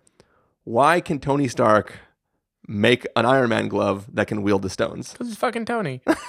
I just there there is something there that is to me. well, well, a here's one thing. He can't really, like, he can't do it in a way that doesn't, like, dramatically fuck over the person wielding it, right? Yeah, but that, that's the, the same thing is true for the previous thing, right? But so so, so we only know that's true for destroying the stone, right? We have this moment kind of like like when Dumbledore tries to destroy a Horcrux or whatever, where like Thanos says it nearly broke him. But even the first snap super fucks up the gauntlet itself. Mm-hmm. Like when the when, when in in in Infinity War when they when he snaps and everything happens, like smoke's flying off of the gauntlet, and he's like, "Ugh." like it definitely seemed like it hurt him to do that. And part of the thing is that Thanos himself is this Titan who is really, really strong and can handle that. Um, so I don't think that like I don't think that the glove itself like it's not the snap that hurts. It's simply wielding all of that power is almost too much. That's why they give it to Thor. And, uh, uh, yeah, uh, sorry. That's why they give it to Hulk in the first place, is because he can handle that much Right. energy. I, I'm just saying maybe it's both, right? Maybe maybe the official gauntlet is still better at absorbing it Yeah. than this one is. Uh, no, no. but yeah, did you like that scene in general? Sure. Yeah, I, I like the idea of Hulk being the one to wield it. Yeah. Uh, I, I feel like the the time that they wait in anticipation of him snapping is kind of like like that's just to build suspense and give Nebula time to solve her mission. Yeah. Um, which which is kind of silly. Like that that she would time it for right then instead of like 20 minutes earlier or something, you know. Uh, but but it was fine. What Well, she, I, I, I can only bring it. something into her current spot. Like she can't time them to 20 minutes earlier than she's using the machine. So she had to like wait till they were ready to start doing something so that she could go sneak away and do this without somebody looking. Right. at her. I'm just surprised this is the first moment that she's been alone. But uh, who knows? Whatever. It's fine. Because I, 'cause I feel like they have a whole funeral for like Black Widow, right? There's plenty of time that she could she could have snuck away. sure. It isn't like this is ten minutes after they do the original thing. This is like the next day or something. yeah. I like so we so we see Thanos coming through the portal or his ship You, you haven't talked portal. about the second time jump, by the way. Uh, that is true. We haven't. Yep. so yeah, going back. Well, I, I I offhandedly mentioned that they have to go re- repair something else. Sure, yes, yeah. Tony goes back in time. Uh, Tony and uh, Captain America go back in time even further to a point in time where they have both the Pym particles and uh, the Space Stone present at the same time, and he encounters Father Stark. Mm-hmm. Um, and gets this moment where they bond over talking about childhood uh, or or of bringing children into the world, um, about what to name their child. Yeah, a normal conversation you'd have with a stranger that's in your basement. yeah. Um, what, I mean, you brought it up. What did you want to say about it?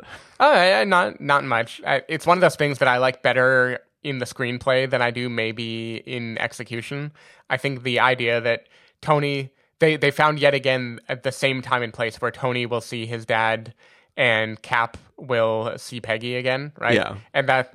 That, like that's clever. I, I like that. I feel like the long conversation with his dad is kind of like super on the nose in a fan servicey way that maybe I didn't like so much. Yeah, I, I really like the encountering his dad and just how off kilter he is and him dealing with the fact that he knows what's happening there and him trying to like Tony his way out of the awkwardness of the situation, but mm-hmm. still like being in that situation and knowing that like this is a flavor of his dad that he doesn't know anymore because it's Right. outside of the context of just him being his father. It's like two men talking man to man mm-hmm. about life and what they're doing and whether or not he, he knew what he was doing as he was going to become a father. And like, there's just so many levels that are working there. Um, that like that that was another time that got me like super emotional is watching Yeah. that. What what I what I didn't buy is like the last thing his dad says, which is like, uh, "I hope he doesn't turn out like me because I I tend to be in it just for myself. I'm pretty. Here are my character flaws. Like like." I don't know. That, Yeah. Again, whatever. In, in in the movie, in the, it's fine. It's just like not a believable character moment to me. Yeah, yeah. I think for me, what I really didn't like about that scene is that Peggy moment because for me, it'd be one thing if he saw her from afar, but he's standing fucking creepily right on the other side of that window, and there's no way she doesn't sense his presence. Mm. She's she literally goes to a cabinet that's on the opposite side of the like. I know he's standing in a dark room, but we get camera shots from the from her vantage point. You can clearly see Captain America standing there, even if it didn't look like Captain America. if he was wearing some like freaking like he was drinking Polyjuice potion or whatever the hell it's called, like Yeah. like just it's so ridiculous to me that she wouldn't be like fuck who's the scary person standing behind this mirror uh like they could have shot that any other way but they wanted a scene where you see him through the glass and her reflection on the other side of the glass right like somebody's like the shot will be incredible See, I'm fine. I'm always fine for a good shot, even if it doesn't make any sense. so I'm there for that. And at this point, I was certain how Captain America would end, but we'll get into that. okay um cool um so yeah so we covered all that stuff oh yeah just, just now jumping back to undoing the snap Um, obviously, we know Thanos is now present in that reality. We know crazy shit's gonna happen. I was not prepared for the like callback to Iron Man three, where they just like nuke the shit out of like the entire building and just like Yeah. wreck everyone. That was a very like I that moment of like Hulk being like, "Oh, I'm finally coming back," and then just seeing like, "Huh, what is that up there in the sky?" And then just explosions, Ant Man just getting wrecked, all the shit collapsing. Like that was like a very like, "Oh fuck" moment Sure, but isn't me. it? Again, this is comic book logic, but isn't it crazy that they all survived totally fine from that? I mean, Like, yeah, it's to- super Fucking crazy. Hawkeye survived. I mean, it make if any, if there was ever a time when Hawkeye should have died, it was right then, yeah, yeah. right as his family is It's apparating. brought back to life. Um, yeah, yeah, no, that that's that that is true. But I just thought that moment of like they don't even get a chance to celebrate having completed their mission. It's just they're immediately rocked by like a huge hailstorm of all these missiles that just takes down everything. I just thought that was super fucking awesome. Yeah. Um. All right. Now the fun stuff. Now we're in the end game. now we're in the end game for sure.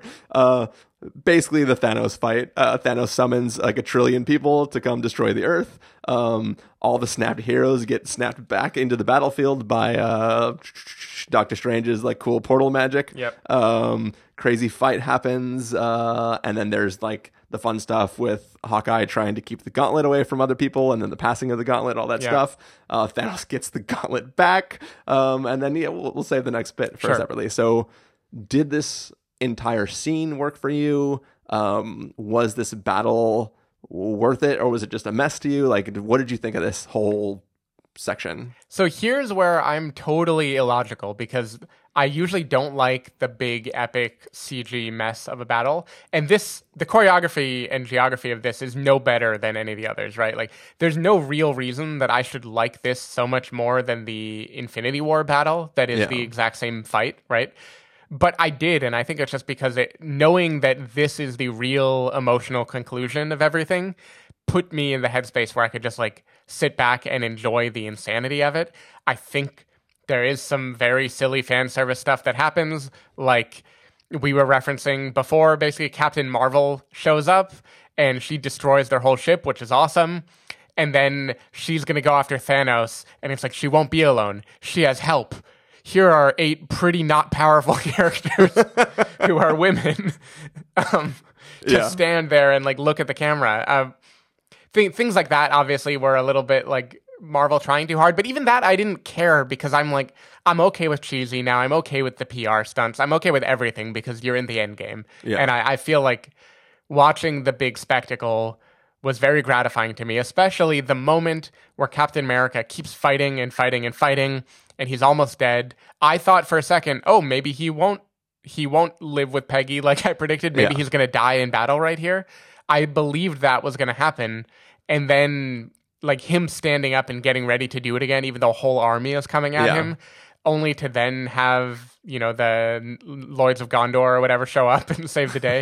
um, I, I, I like that. I, I like that a lot. I thought that was a really, really, really good note for his character. And for my money, even though the ending will have a different one, that is the conclusion of the Captain America story that I like, which is Yeah. here's the guy who maybe annoys you because he's so goddamn optimistic all the time. He's never going to give up.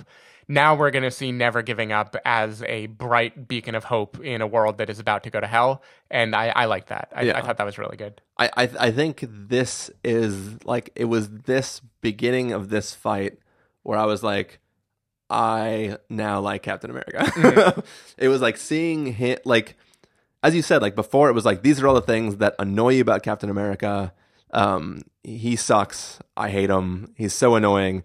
And then it was like, no, this is what all those annoying characteristics look like in reality when you find out that it wasn't just him with this idea. It, it, like in like if I can take it to another series in Wonder Woman, right? She has all these morals and things, but we never understand why she has them. It's just like I gotta be good and save innocent people, and let's go do that. And it's that is fun in a fish out of water kind of way where she doesn't understand how the world works. She's literally in a superhero movie and doesn't understand that there's normal humans who have like gray areas on things like that. She's just like, I gotta be good. Um, Captain America lives in reality and he's just this like little wimpy kid who's like, no, being good is great. like he is the character who would love and idolize Superman, right? Yeah. He stands for truth, justice, and the American way, or whatever. um, and I feel like Captain Marvel and Captain America has just been annoying and too much of this idea of a character. And then this is a point where it's like he respects the power that he has. He is creating great responsibility for that great power. Mm-hmm. and seeing him literally exhaust himself as much as he can to the point of knowing he will probably die in this fight. Like there there's a moment too where he gets knocked down and he it's like the whole joke with him is he always gets back up. Yeah. And there's this moment You're where like gonna bring him down. yeah there's this there's this moment where like you feel like he wants to get up like it's the scene where you should be yelling like get up get up get up get up. And then because of the way the camera is locked off on him really really close on his face i thought for sure thanos' blade was going to go into his back and he was going to be dead. Um but he gets up. He doesn't say i can do this all day which for the first time i actually missed. I really wanted him to say i can do this all day before he goes oh and ties off his thing. I wonder if there's a cut where he says it. Um but that moment is just i was just like you know what fuck yeah captain america Yeah. so i i it, like i this film made me i mean it is a slow progression too but i mean I, it really made me come around to who he is as a character I'm into it. If if I can have a nitpick, it's again why why is Hawkeye the one with the gauntlet? Like of all the people in the world who should be holding the gauntlet right now, why Hawkeye? He's the least likely to be able to protect it from anyone. It, it he but that's the thing is he's the only one who can't fight against the people they're fighting right so he is the character who Mm-hmm. So is- script wise, again, I get why it's Hawkeye. It's just Yeah, yeah. tactically, I don't get it. Yeah, yeah. Like it, it, it's sort of like the big battle scene in um in uh into the Spider Verse, right? Where it's like Miles, you hold this USB stick, we will fight all the bad things. You just don't die, and that's sort of like what Hawkeye is doing in that Yeah. moment. Um. Now, before we get to the big stuff at the end, Captain America gets a great moment, which is fan servicey, but is so awesome when he gets to wield Thor's hammer. Mm. Um, did that scene work for you? Sure. Again, that, that that's paying off the Ultron stuff, right? Of like them trying to pick up the hammer and not Yeah. being able to do it. Uh, yeah, I liked it. It, it was good, and it, it's a cool battle thing from now on. Yeah. even though now on may not last so It's long. it's funny too because in the moment where like the three of them are ready to start fighting Thanos, and Thor grabs both of his things, pulls it out. I thought for sure. Uh, Captain America was gonna take like a step forward, and he was just gonna like stop him, like put his hand in front of him, holding the hammer, and just be like, "Take this," and then he was Right. gonna wield it then. And then it didn't happen, so I'm like, "All right, whatever." And then like once he wields it, and the fact that he doesn't just wield it, he like wields the shit out of it. Like it's not just like, "Oh, I took it and I threw the hammer." It's that like first of all, Thor recognizes it and is like, "Yep, knew it." Yeah. And then he like does the lightning shit. He's like throw. He, there's there's this move that's so fucking rad where he throws his shield and then throws the hammer into the shield and like the concussion wave. Yep. Which is sort of a callback to when he was fighting uh Thor in Right. the other movie. Um. He like uses that as a way to like knock down Thanos just for a second so that he can run back up and then get a good hit on him. Like there was just a really interesting way of like you have Thor wielding both the hammer and the axe, but then when he gets the hammer, he's wielding both the shield and the hammer in a way that's like using them. It feels once again much like into the Spider Verse, where people are using their powers in very specific ways that are uh, inventive. And I, I Right. thought was super awesome. Um, uh, but yeah, I like I love that moment. Everyone in my like when he first throws the hammer and then it fucking comes back and he catches it and he just like with the shield and is brah like the entire theater like stood up, fists in the air, clapping, screaming. It was it was pretty rad. It was Yep. a good theatrical moment that like is more proof why people should see this in theaters and For not sure. just at home. All right, on to the big stuff. hmm Thanos gets the gauntlet because Jeremy Renner and everyone else is bad at protecting it from him. Sure. The guy in the seat next to me just goes, fuck this movie, Mm-hmm. throws both of his arms in the air. It was like the old lady I talked about. He just leaves right then. yeah, no, basically, he was just like, oh, I really watched three hours of this movie for Thanos to snap his fingers again. Um, he gets it. Captain Marvel shows up to prevent the snap. Mhm. Thanos rips the Power Stone from the glove and punches Captain Marvel in the face. yeah. Throws her away, tries to snap. Tony blocks it. Tony gets the glove. Tony says, I am Iron Man. Snap. Great moment or greatest moment? Very great moment. Um, my one nitpick, if I have to, and again, this is superhero movie timing, whatever. Thanos has the gauntlet. He's distracted by the snap because of Captain Marvel, who is flying in and destroying his ship, right? If memory serves. Or has she come earlier? No, no, she's just, that. She's that, already- that was earlier. She literally, he's about to snap, and she flies up and grabs his like thumb and index finger or whatever, Yep. and then prevents them from snapping. Okay. Um, I, I feel like it's a like good amount of time elapsed when he had the gauntlet and was like slowing, like slowly planning on snapping in a way that I feel like just snap immediately and get it over with. Uh, but it's okay. Like that's supervillains everywhere. It, it's not a big deal. Well, it, it's so before he realizes that Tony has taken the stones, he gives a little speech where he's like, "I am inevitable," Yeah. and then he's like, "Huh." So, like, I think you're applying the gap Yeah, in the second be. snap to the gap in the first snap. yeah. A- anyway, I it was great. Like it, it's a great combination. It finally gets at the like why is Captain Marvel not fighting him and she does and she is very powerful, but with the power stone he can fight her back, right? Which is yeah.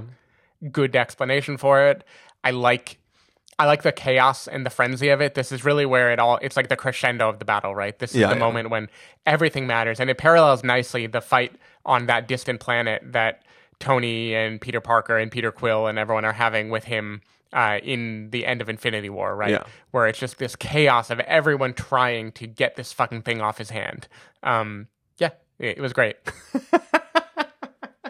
Do you want to say anything about Tony and his part of it? I mean the the I am Iron Man thing, of course, great callback to like one of the best moments in the series. I think is Yeah. the his reveal at the end of Iron Man one, where he walks out to the press conference and he's there's this whole speech of how like you're gonna have to live in hiding, you need to protect yourself, and then he's like, "I'm Iron Man." Um, I, I I thought that was a great callback to that, and yeah, Yeah. I, I I didn't see it coming. I I like that he like managed to sneak things off. I don't know where his little glove came from. I guess he had retrofit his suit Well, I to mean- have that glove also. At this point in the series, his entire suit is basically just like nanobots that can reform itself into whatever the fuck he wants. So I assume that like like I assume that he didn't literally grab grab grab grab grab stones and go grab grab grab grab plant plant plant plant plant. plant. I think it's literally like he grabbed the glove and the stones just like migrated to his hand. Yeah, like they went exactly. It's like that. That's sort of the way I interpret that moment. Yeah. Um, since it's not a thing that we actually see, it's like when he created the gauntlet, he literally thought of because even when he places the stones, there's like this liquid goo that the stone goes into and then sinks in and then gets covered. So I Mm-hmm. assume that there's some just like instant transfer of and It's like probably goop. yeah, yeah, and and he gets the he gets like the the this is the one in whatever 17 billion moments or whatever that that uh Oh, so that is what I what I loved. What what I loved is uh, Doctor Strange Yeah. looking at him and holding up his finger. That, Yeah. Like that that was awesome. That Yeah. that was a great a great moment. And again, it's one of those things where I hadn't cared that much about Doctor Strange saying like I've analyzed all these things and this is the one. I kind of forgot it over the course of this movie, and then seeing them together again. Yeah, yeah, that was cool. Yeah, and I I really like too just like the so fir- first of all going back, I, I mentioned this earlier, but seeing Captain Marvel and Thanos square off was where we start to it brings down how powerful she is versus Thanos. Because in mm. in our head everybody just like what like at the beginning of the film she's like I'm just gonna go punch him to death. Let's mm. go. But like when they actually square off they are just matched. Yeah. like he is seemingly like he's not sure. It's kind of like when the Hulk and, and Thanos first squared off. It's like they are theoretically matched strength wise, but Thanos is the more intelligent, the trained fighter, and Hulk is just the brute. So he only loses because he doesn't know what he's doing. He's just Hulk smashing everything. Um, and in this, it's like, oh, now it's two fighters who who skill wise are theoretically matched. One is maybe a little arrogant because she thinks she is just automatically more powerful than him and he doesn't know how powerful she is. So it's not an arrogance like i'm stronger than you. It's just like he's not expecting that. And the fact that like they are squared off and then she goes from fighting to just preventing the fingers and it's like yes she is not using her still to, skill to attack him because she knows that she just has to prevent the snap. So all of her energy is just holding those two fingers so he cannot snap. Um, and then just I would have never thought to like pull off this stone just to do one punch. Like I thought that was the most badass thing in the world. Like when he's like, nope, power stone, ah, power fist, boom, and just knocks her out of the picture. That was rad. I think for me, the one thing that I, I need to pay attention when I go see this, Tony doesn't have his helmet anymore. Like the only reason he can survive punches from Thanos, as far as I'm concerned, is that he's he's wearing a suit of armor, right? Yep. So he goes and grabs his hand, and there is a moment where Thanos takes a swing at him, and I know the second swing he puts a hand up to try to catch it, but the first swing. I'm like, where did Thanos punch him? Because Tony should totally be dead right now. Yeah. So I was a little confused. But just that switcheroo, seeing him do the thing, and then Tony was just like with look in his eyes, like, fuck this shit. Yeah. like I almost thought he was gonna say, I am pissed. Yeah. right. Um, but yeah, I, I I thought this moment was amazing. I was like, yes, both Tony's the best and Rip Tony at the same time. Yeah. like it was definitely like a, I know where everything is is now. Um, but I thought that moment was really awesome. And yeah, as you said, like him seeing Strange, he's been begging Strange to explain whether everything because because we know Tony has decided that there's no way they can win, and he's trusting that Strange saw a thing and they are in that reality. And like Doctor Strange says, like uh, if I told you whether or not this is the version where we win, it's not going to happen. Right. So like him in the moment, like just giving him like this is the one. Tony wouldn't have necessarily thought in that moment that he could get up there and take the stones, but he realizes that like this is the one. I'm the one that can do it. Not should I evaluate the situation? It's just like this is the one. Do it now because Yeah. this is the only chance that we have. And like I just all of that worked so well, um, and I loved it. Yeah, it's great. So, the ending of the film, funeral for Tony. um, uh, Thor gives uh, Valkyrie New Asgard and then goes and joins Guardians of the Galaxy.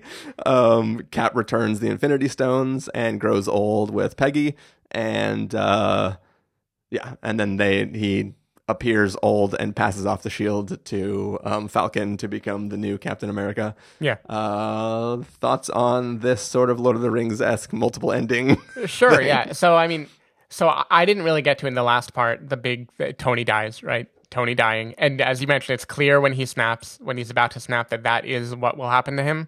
Uh, just thematically, of course, he's going to die. But I love that. Like you mentioned in Infinity War, there was a moment toward the end where it seemed like Tony was about to die. Yeah. and you said like.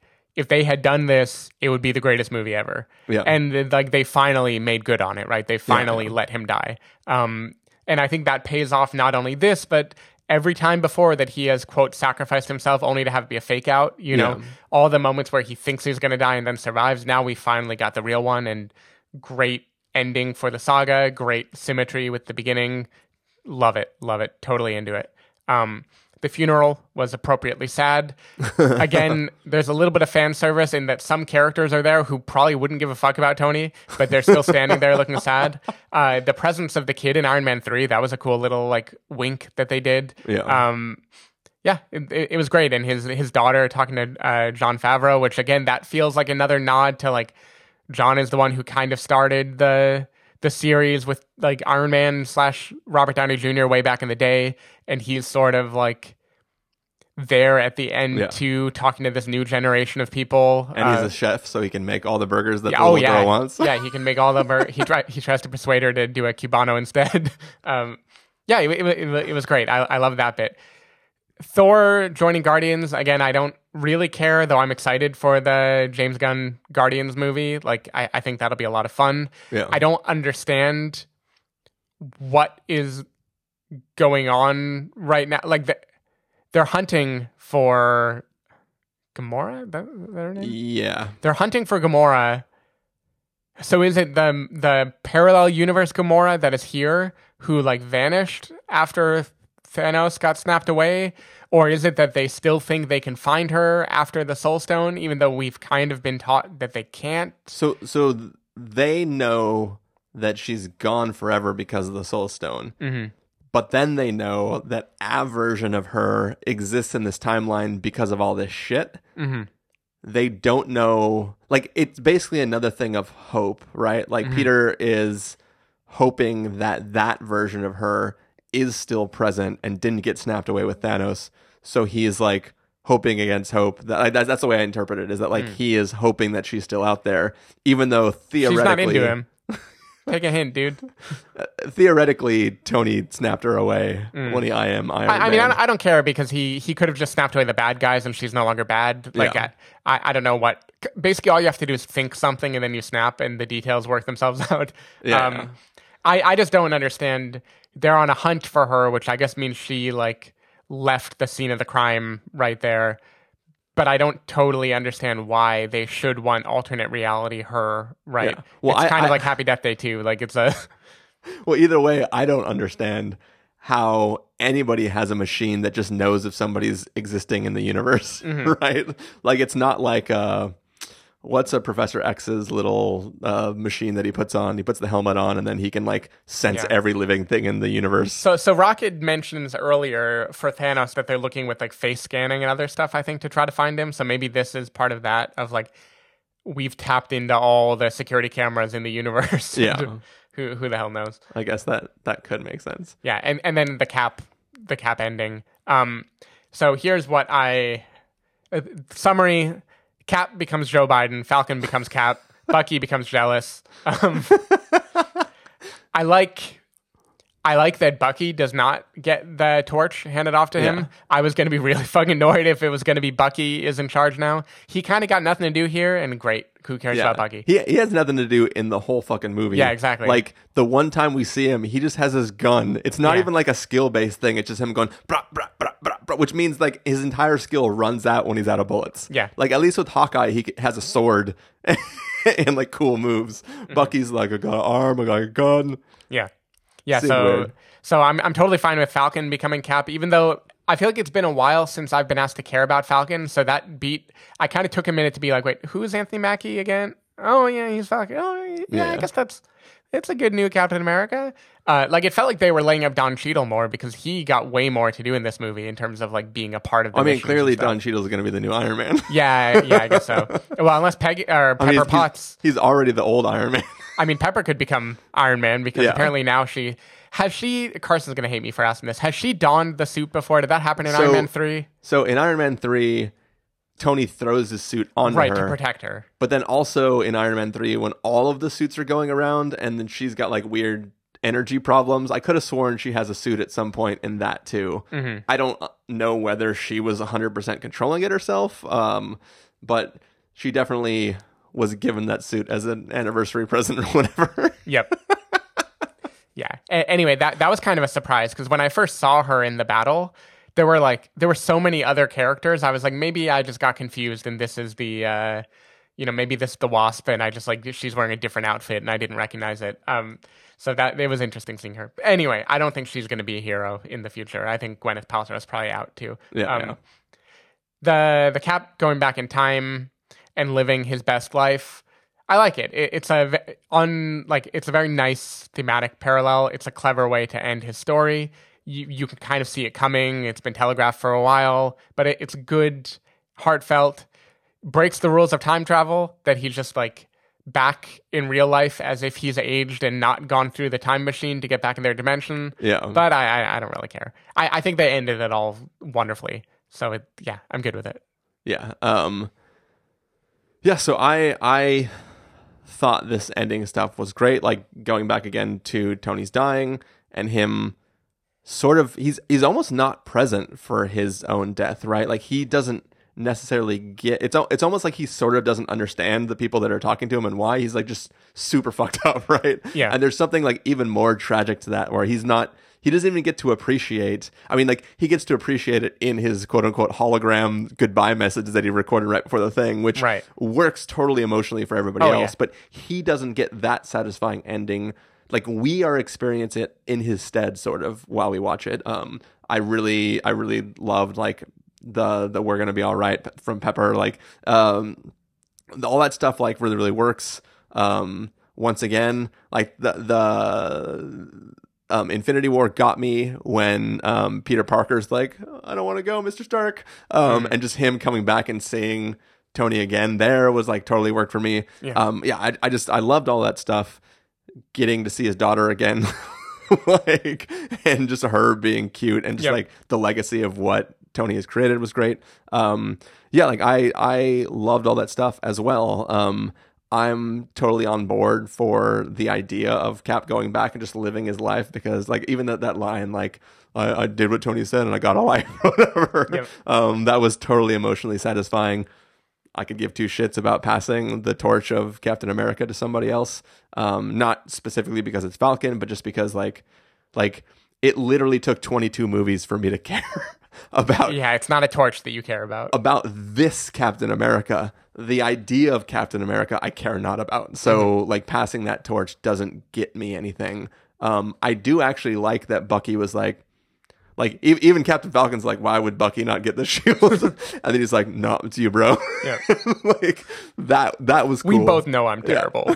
yeah, like I'm doing real movies now. um, like I, I, I still like I appreciate that aspect of those relationships. It does suck for Bucky that like he is literally not important to any of this movie Yeah, or the last cares. movie. Uh, the only way he's important is as like a distraction that Captain Captain America throws out to other Captain America so he can punch him. but uh, but yeah. So Mom's name is Martha. yeah. Why are you Bucky's saying? live. Why are you saying that name, Bucky? um, but yeah, I yeah, so I enjoyed it. Um, I think that I think that I might have some bad news for you guys. So essentially, at this point in the recording, we encountered some sort of weird technical glitch. This episode was recorded on some new hardware, and this point, uh, almost two hours into the recording, there was a slight little problem, and basically both audio tracks started recording just my microphone. Super, super cool. Very, very unfortunate, and uh, lucky. Luckily, the episode was almost over, anyways. At this point, we were about to transition into a conversation about some of the loopholes in the film. So basically, just being nitpicky. And uh, honestly, we both love the film and uh, you know we can live without the little nitpicky bit. So yeah, I'm very sorry, um, but I wanted to come back into the studio and record this little drop in just to kind of let you know what happened and why mid sentence things are just going to end. Um, but yeah, there was no graceful way to edit around uh, the problem in the episode. But uh, yeah, hope you enjoyed the rest of the episode. Hope you all loved uh, watching Avengers Endgame as much as we did. And uh, yeah, hopefully you enjoyed this like sort of different format from how we usually talk about films um, in the spoiler segment. But yeah, thanks everybody for listening. Sorry about the issue, and we will see you in the next episode.